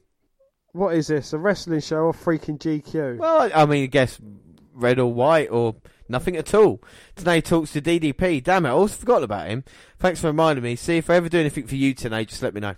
Well, we take a look back at the Scott Steiner slash DDP slash Kim thing. Yeah, DDP says Kim is doing fine. He says that Steiner gave him a herniated L4 disc. But he doesn't want Tony to make excuses for him and says that Steiner laid him out that night.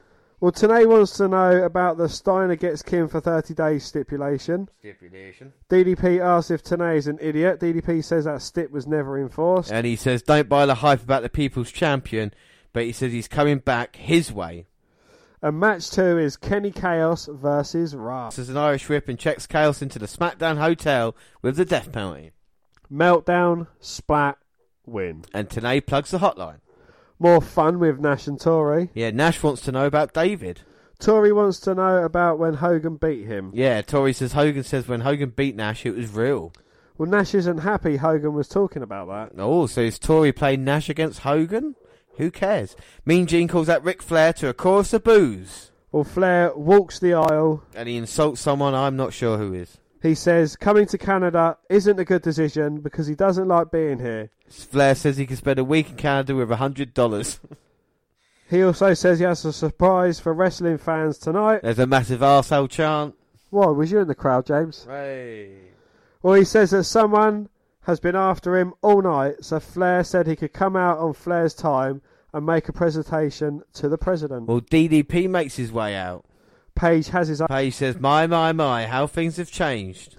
He says Bischoff must have beamed into Flair's body. Well, Flair says, "Because I've got the book, I can do whatever I want to with you, like I used to."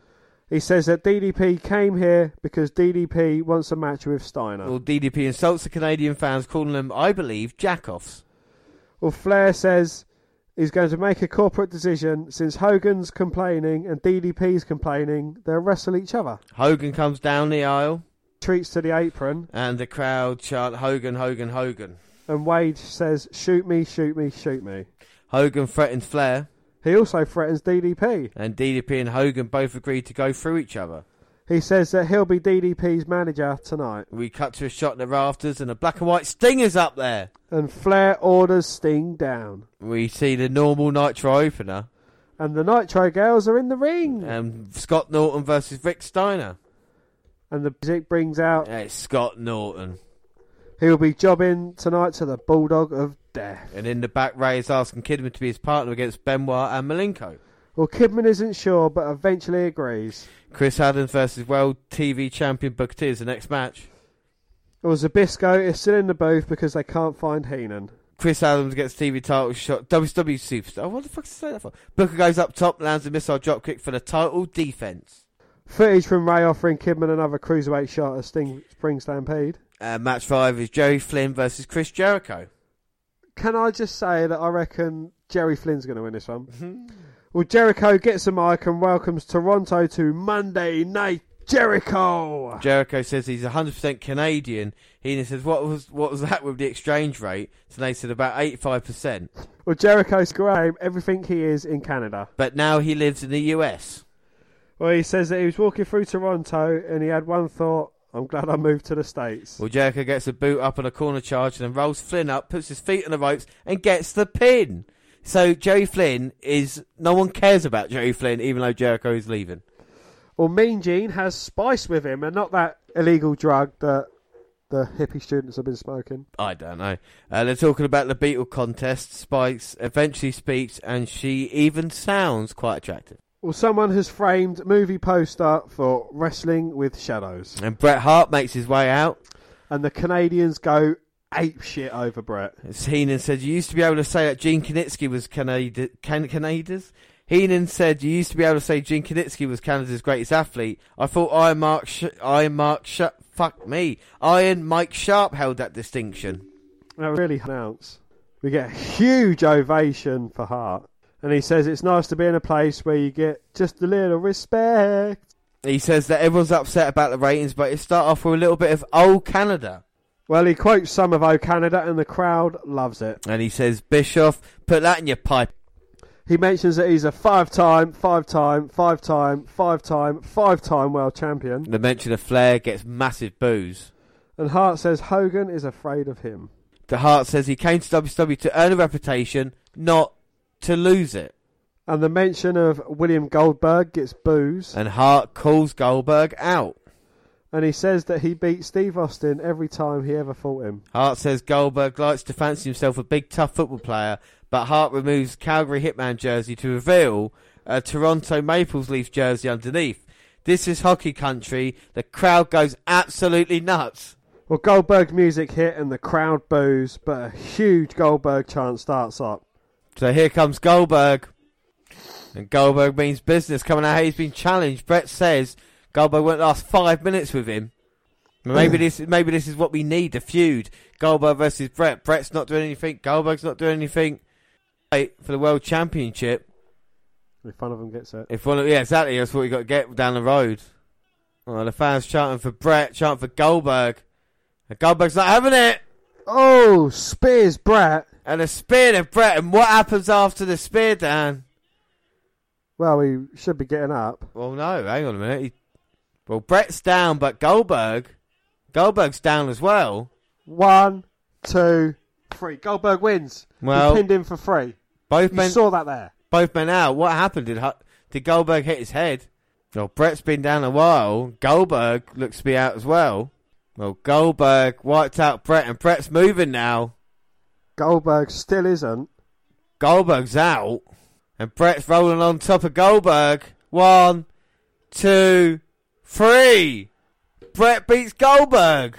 After Goldberg's already. What's this? He takes off the Maple Leaf jersey, and he's got steel plate underneath it. Oh my god, Goldberg hit the steel plate. Outsmarted. Well, he said he could beat Goldberg. I think he proved it there. Yeah, he can outsmart the big man. Well, he didn't prove that he beat him, though, because Goldberg had him pinned for three sec. Well, for about 15, 20 Well, seconds. Brett's got the pinfall. That's what's happened now. He's got the well, microphone. Brett's not an official referee, and he didn't count that. Well, Brett says, go ahead and respect that. Hey, Bischoff, and the WCW, and Dan White, I quit. And Brett now is walking out. And we go to a commercial. Well, as we come back, we see a very grey Bischoff confronting Bret Hart, but Hart just walking past him. A special look at Buff Bagwell versus Scott Steiner. And match six is Buff Bagwell versus Norman Smiley, And Buff Bagwell comes out in new white tights. and he gets the mic. Buff tells Toronto that Big Papa Pump and Buff Daddy are no more. And he says that the crowd can choose who they want, but they should remember that he loves them as much as they love him. After all, he's the buff, and he's the stuff. His opponent is Norman Smiley, and yes, this match should rule. Well, Buff gets a boot up, hops up to the second buckle, nails the Buff blockbuster for the win. It's actually quite a good match. And then we get more useless blabber with James and the announcers. And then match seven is WWE World Tag Team Champions Noir and Dean Malenko versus the WWE World Cruiserweight Champion Rey Mysterio Jr. and Billy Kidman. So the tag team titles on the line. We've seen Kidman and Mysterio teaming up soon with a bit of respect. So does that make um, Benoit and Malenko heels now because they're associated with Flair and the Horseman, and Flair's kind of a heel now? They should do, but this is And now Kidman and Malenko are going to uh, Kidman and Benoit are going to start. That and also corrected. teamed up with the fact that Rey Mysterio and Billy Kidman are definitely faces. Mm. Well, I think the fans just going to experience this. This is four great wrestlers. Hopefully, get the chance to shine in the co-main event of Nitro. Can show maybe what the future will be for WWE. I think this is what it's all about now in 1999. He's trying to get rid of the kind of the old guys and moving on, to see who the next generation will be. I think these four definitely at this point in time be called the future. You know, definitely got a lot of potential. Benoit, Irish Whip, and Kidman into the corner. But Benoit has been all over Billy Kidman since the get go in this match, bouncing his head off the turnbuckle, giving him a series of chops, a few kicks to the chest and the jaw. Back suplex attempt from Benoit. Kidman lands on his feet, hits the BK bomb. One, two, oh, but Benoit kicks out. Ah. Rey Mysterio gets a tag in, and so does Malenko. Well, Mysterio's had a different look every time we've seen him. He's still going like a combat look, but this time it Dungareezy's wearing. So, what's happened to Eddie Guerrero? He's injured. He got injured at the start of the year, involved a horrific car accident. But uh, Bischoff said he's going to stick by him with his contract. But yeah, he's out the majority of 99. Jericho's not uh, refused his contract, so he's not going to be involved in major storylines. Major, Major storylines. Uh, and, you know, like I said, Benoit, Malenko here, but they're being used in tag team. But like you're saying, are they heels, are they faces? Not really explained it, you know. So it's interesting to see what they do. The tag team titles on the line here, and you know, Kidman. I think there's a lot of potential. He's a cruiserweight champion. Same with Ray. But what about Konnan? We've not really seen him. Now he's feuding with Disco Inferno. That's a that's a step down. Well, there's the injury, you know, costed him the match. But Ray's jumped to Cruiserweight Championship, and then he went against World Champion Flair. Now he's going to get the Tag Team title champion. So, you know, Ray's definitely been put in the right position this month. But will it last? Comes off the second right. Benoit ca- uh, catches him. Hurricanrana from Mysterio, though, catches Malenko as he's on his way in, turns his attentions back to Benoit. Irish whips him into the corner. Well, a heart attack into the power bomb there off the top. And Mysterio may be out. Kidman watching on, but I think he's done. And Malenko just put in position now. No, Mysterio was playing possum, kicks him off, tags in Kidman. Up top, huge knockdown to Malenko. Takes out Benoit, but gets caught by Dino. And now Kidman turns it to the face buster, going for the cover, but Benoit in there to stop it. Right, so Benoit was in, pulled Kidman off. Rey Mysterio comes in, and then the referee reprimands Rey Mysterio for it. And the referee still hasn't got either Benoit or Malenko out. And now Mysterio takes Benoit out. Hurricanrana. Malenko's caught on that top rope. And he's got him. Oh! A huge gutbuster from the second rope. Malenko in, but Mysterio managing to stop it. And now they're going to go to commercial as Malenko Benoit suplex Kidman. Well, they hang him up over the top rope. And it's Kidman that's been worked on in the commercial. Now big knee to the gut by Benoit. Now sign of disrespect there. Benoit just snorting on Kidman. Irish whip into the corner. And again Benoit tagging in Malenko, working like a well-oiled team. They're working like heels. Lots of empty seats. Delayed suplex from Malenko. Well, they sim Bret Hart. I don't need to see anything else now. to be fair, that's probably it, yeah.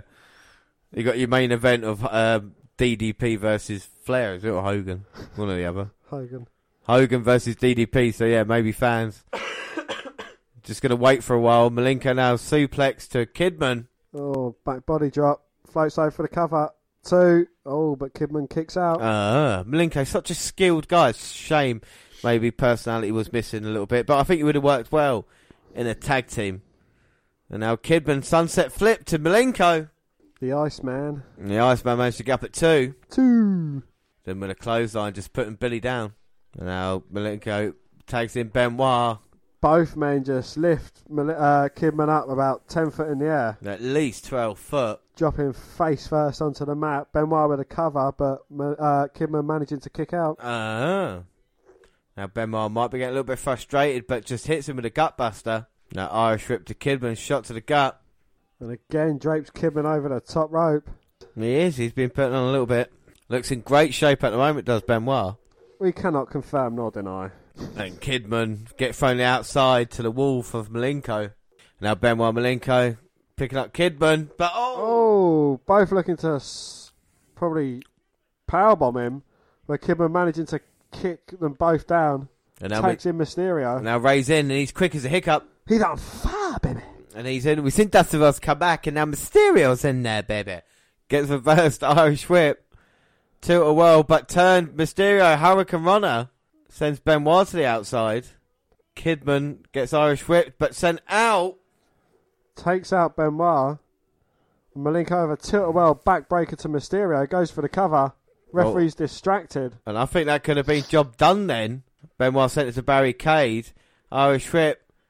Mysterio hangs up Malenko on that top rope. Here comes Raven and Saturn. Mysterio going up. Oh, He's caught in a power bomb. Texas Cloverleaf locked in. Raven's in. Even flow DDT. Fans love it. Well, what's Saturn and Raven doing now? I know they've had their problems with Malenko and Benoit. Mysterio into the cover. One, Two, two, three. three. Oh! And we've got new tag team champions for Mysterio. What? No. What are your thoughts on that, Dan? Absolutely love it. I mean, Rey Mysterio is current cruiserweight champion and tag champion. And he faced the World Heavyweight Champion last week on Nitro. It's been a hot march for him. Um, what you know, I don't think it was a bad match at all. You know, no definite hills there, but it worked out well. And Kidman and Mysterio on a roll now. I think it's good for WCW doing it. Don't you? Know, don't you? Oh, certainly, yeah. It does seem trying to push the future. Yeah, I, I think this is good, and we get moments like that. Well, up next it's Nitro Girls, and then match A is Hollywood Hulk Hogan versus DDP, uh, with World Heavyweight Champion Ric Flair at ringside. Mike Buffer does the honours, and this is just a basic Hogan match, really, against DDP. There seems to be a bit of problem in the crowd at the moment. That's what the fans are focusing on. Well, DDP can't keep Hogan down. Oh my god, and Hogan's got the leg. Even contest so far between these two men. Flair working maybe who's going to be the number one contender. Coming up next, Hogan though rolling up DDP. He's got him though. Pace turning it to. Oh. But Hogan managing to kick out. Ah. And we haven't seen Page in a while. Like I said, Steiner to come out, but he's coming back for the World Championship. Flair's out to do the dirty on Hogan. DDP doesn't want any of it. He wants a clean match, straight down the middle. Well, he called himself the People Champion. He wants to prove everybody. And oh, Irish whip reversed into the referee, and now Page is down. And now Hogan hulking up. Flair's in the ring with a chair. Charles Robinson pretending he can't see anything. Turning a blind eye and just touches Page with like the weakest chair shot in history. And now it's Flair and Hogan going at it. And Charles Robinson's definitely And Hogan not having it. hulking up on Flair now. And he's blocked. And now Irish whip kick to Flair. The fans, they're throwing tennis balls into the ring. They're throwing all sorts of trash in. Leg drop on Page.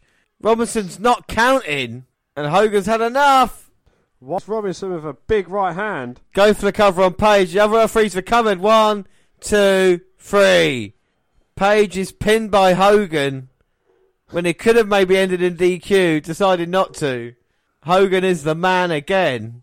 So just when WCW were getting so much right, they put Hogan over Page. Yeah. And I'm not saying Page is the greatest, you know, youngest talent, whatever, but he's new to the main event scene. And it didn't really make sense. And Hogan's here celebrating. And you can see the rubbish getting thrown in. And, you know, a few positives, you know, Mysterio, Kidman, Booker T, uh, you know, even Jericho to a lesser extent. And then it's let down by Flair and Hogan, Buff Bagwell, Lex Luger. So, Dan, that is it. That's the last main event for Nitro. What are your thoughts on WCW in March? Um, uh, you know, as I say, it's it's had a few good moments. You know, Rey Mysterio versus Kidman, absolute barn burner of a match. Mysterio and Kidman winning the tag titles as well. It's something that shows they're looking for the future. Goldberg, Brett, I think it's a bit of excitement. You know, you, you know, there's going to be a match down the line between them two, and Goldberg's going to ultimately come out on top. But it's not anywhere near the entertainment factor that WWF has got at the moment. No. I mean, if you could be, you know, we don't compare the two because it's not fair, but like every character in WWF has got a storyline or a goal where they're going to, and it's just severely lacking in WCW. And the characters that you do like in WCW either featured one week or, or, or not the next, or they're kind of faces and then heels, or kind of like they're with different people. Like we saw Ric Flair, we saw Mysterio involved in a in a tag team title match, cruiserweight title match, and a world title match. That's good, but then we see Goldberg involved in like the Rick Steiner Scott Steiner feud. We see him involved with with you know Hulk Hogan and and in in Nat Kevin Nash, and then just against Hack as well. You know, But on about comparing them, Ric Flair is a power mad president who's like, you know, it's his way or it's no way, basically. Hmm. And he's it seems like he's trying to rip off what McMahon's doing in WWE. And then, like, you know, you've got the corporation stable, but that's kind of like NWO. So you've got two elements of them, but they couldn't be further apart. Well, and, and this is the thing as well. The problem with WWE do know less this now, sometimes, is that if you have someone in charge, like a power hungry person or, or someone like dictating as a heel, then then you when you change it up, you need a kind of baby face for a little while just to bring it back to status quo. And ever since Bischoff, you know, kind of been with NWO and they've been in control, and now it's turned to Ric Flair, it's nothing different, you know. And the reason Mr. McMahon works so special, it was different from everything we've seen. And then you see with the storyline, you know, Mr. McMahon is not going to be around for long because WWF realised, you know, we, we can't have him that often. It's it's ironic it would happen later on in years, but at the time WWE are like, right, we had this guy Bischoff who wanted control. Now we've got Flair who wants control, and it's kind of you want something a little bit different. But I still think it's entertaining at this point. It's not jumped the shark just yet. There's uh, really annoying things, but WWE is still watchable. Do you know what I mean? Night's still passable at this point. Nitro's better than what Impact is now. I think Nitro could be better in parts than what Raw is now. Yeah. You know what I mean? In, Yeah, in yeah. argument's sake, with, with what we've seen, you know, main events wise, I would have much rather seen uh, someone like Goldberg versus uh, Mysterio versus Flair in the main event. Would have been a lot more interesting than kind of stuff we're getting week in week out now on Raws and Smackdowns. But, you know, to be fair to the product, Raw and SmackDown have been the last couple of weeks. Yeah, it's, you know, like I say, and Nitro goes in and out as well. So you know, we can't really have a go and think it does change. We have the chance to evolve. But that is it for everything now on the WNR 207. Uh, don't forget our next episode will be WWE Fastlane, where James does go 3 and 0 against Dan. But don't forget you can follow us on Twitter at WWE Net Review or At Vince McDan, WWE. I'm at J underscore Rowlands across all the Google platforms. Send us an email to WNRpodcast at gmail.com. We're on Facebook. Yes, Facebook. You and find our page and give us a like with the WWE Network Review podcast. Or you can come and find me and add me as a friend. I am Vince McDan. Subscribe to our YouTube channel, W Net Review Podcast. We've got clips on there.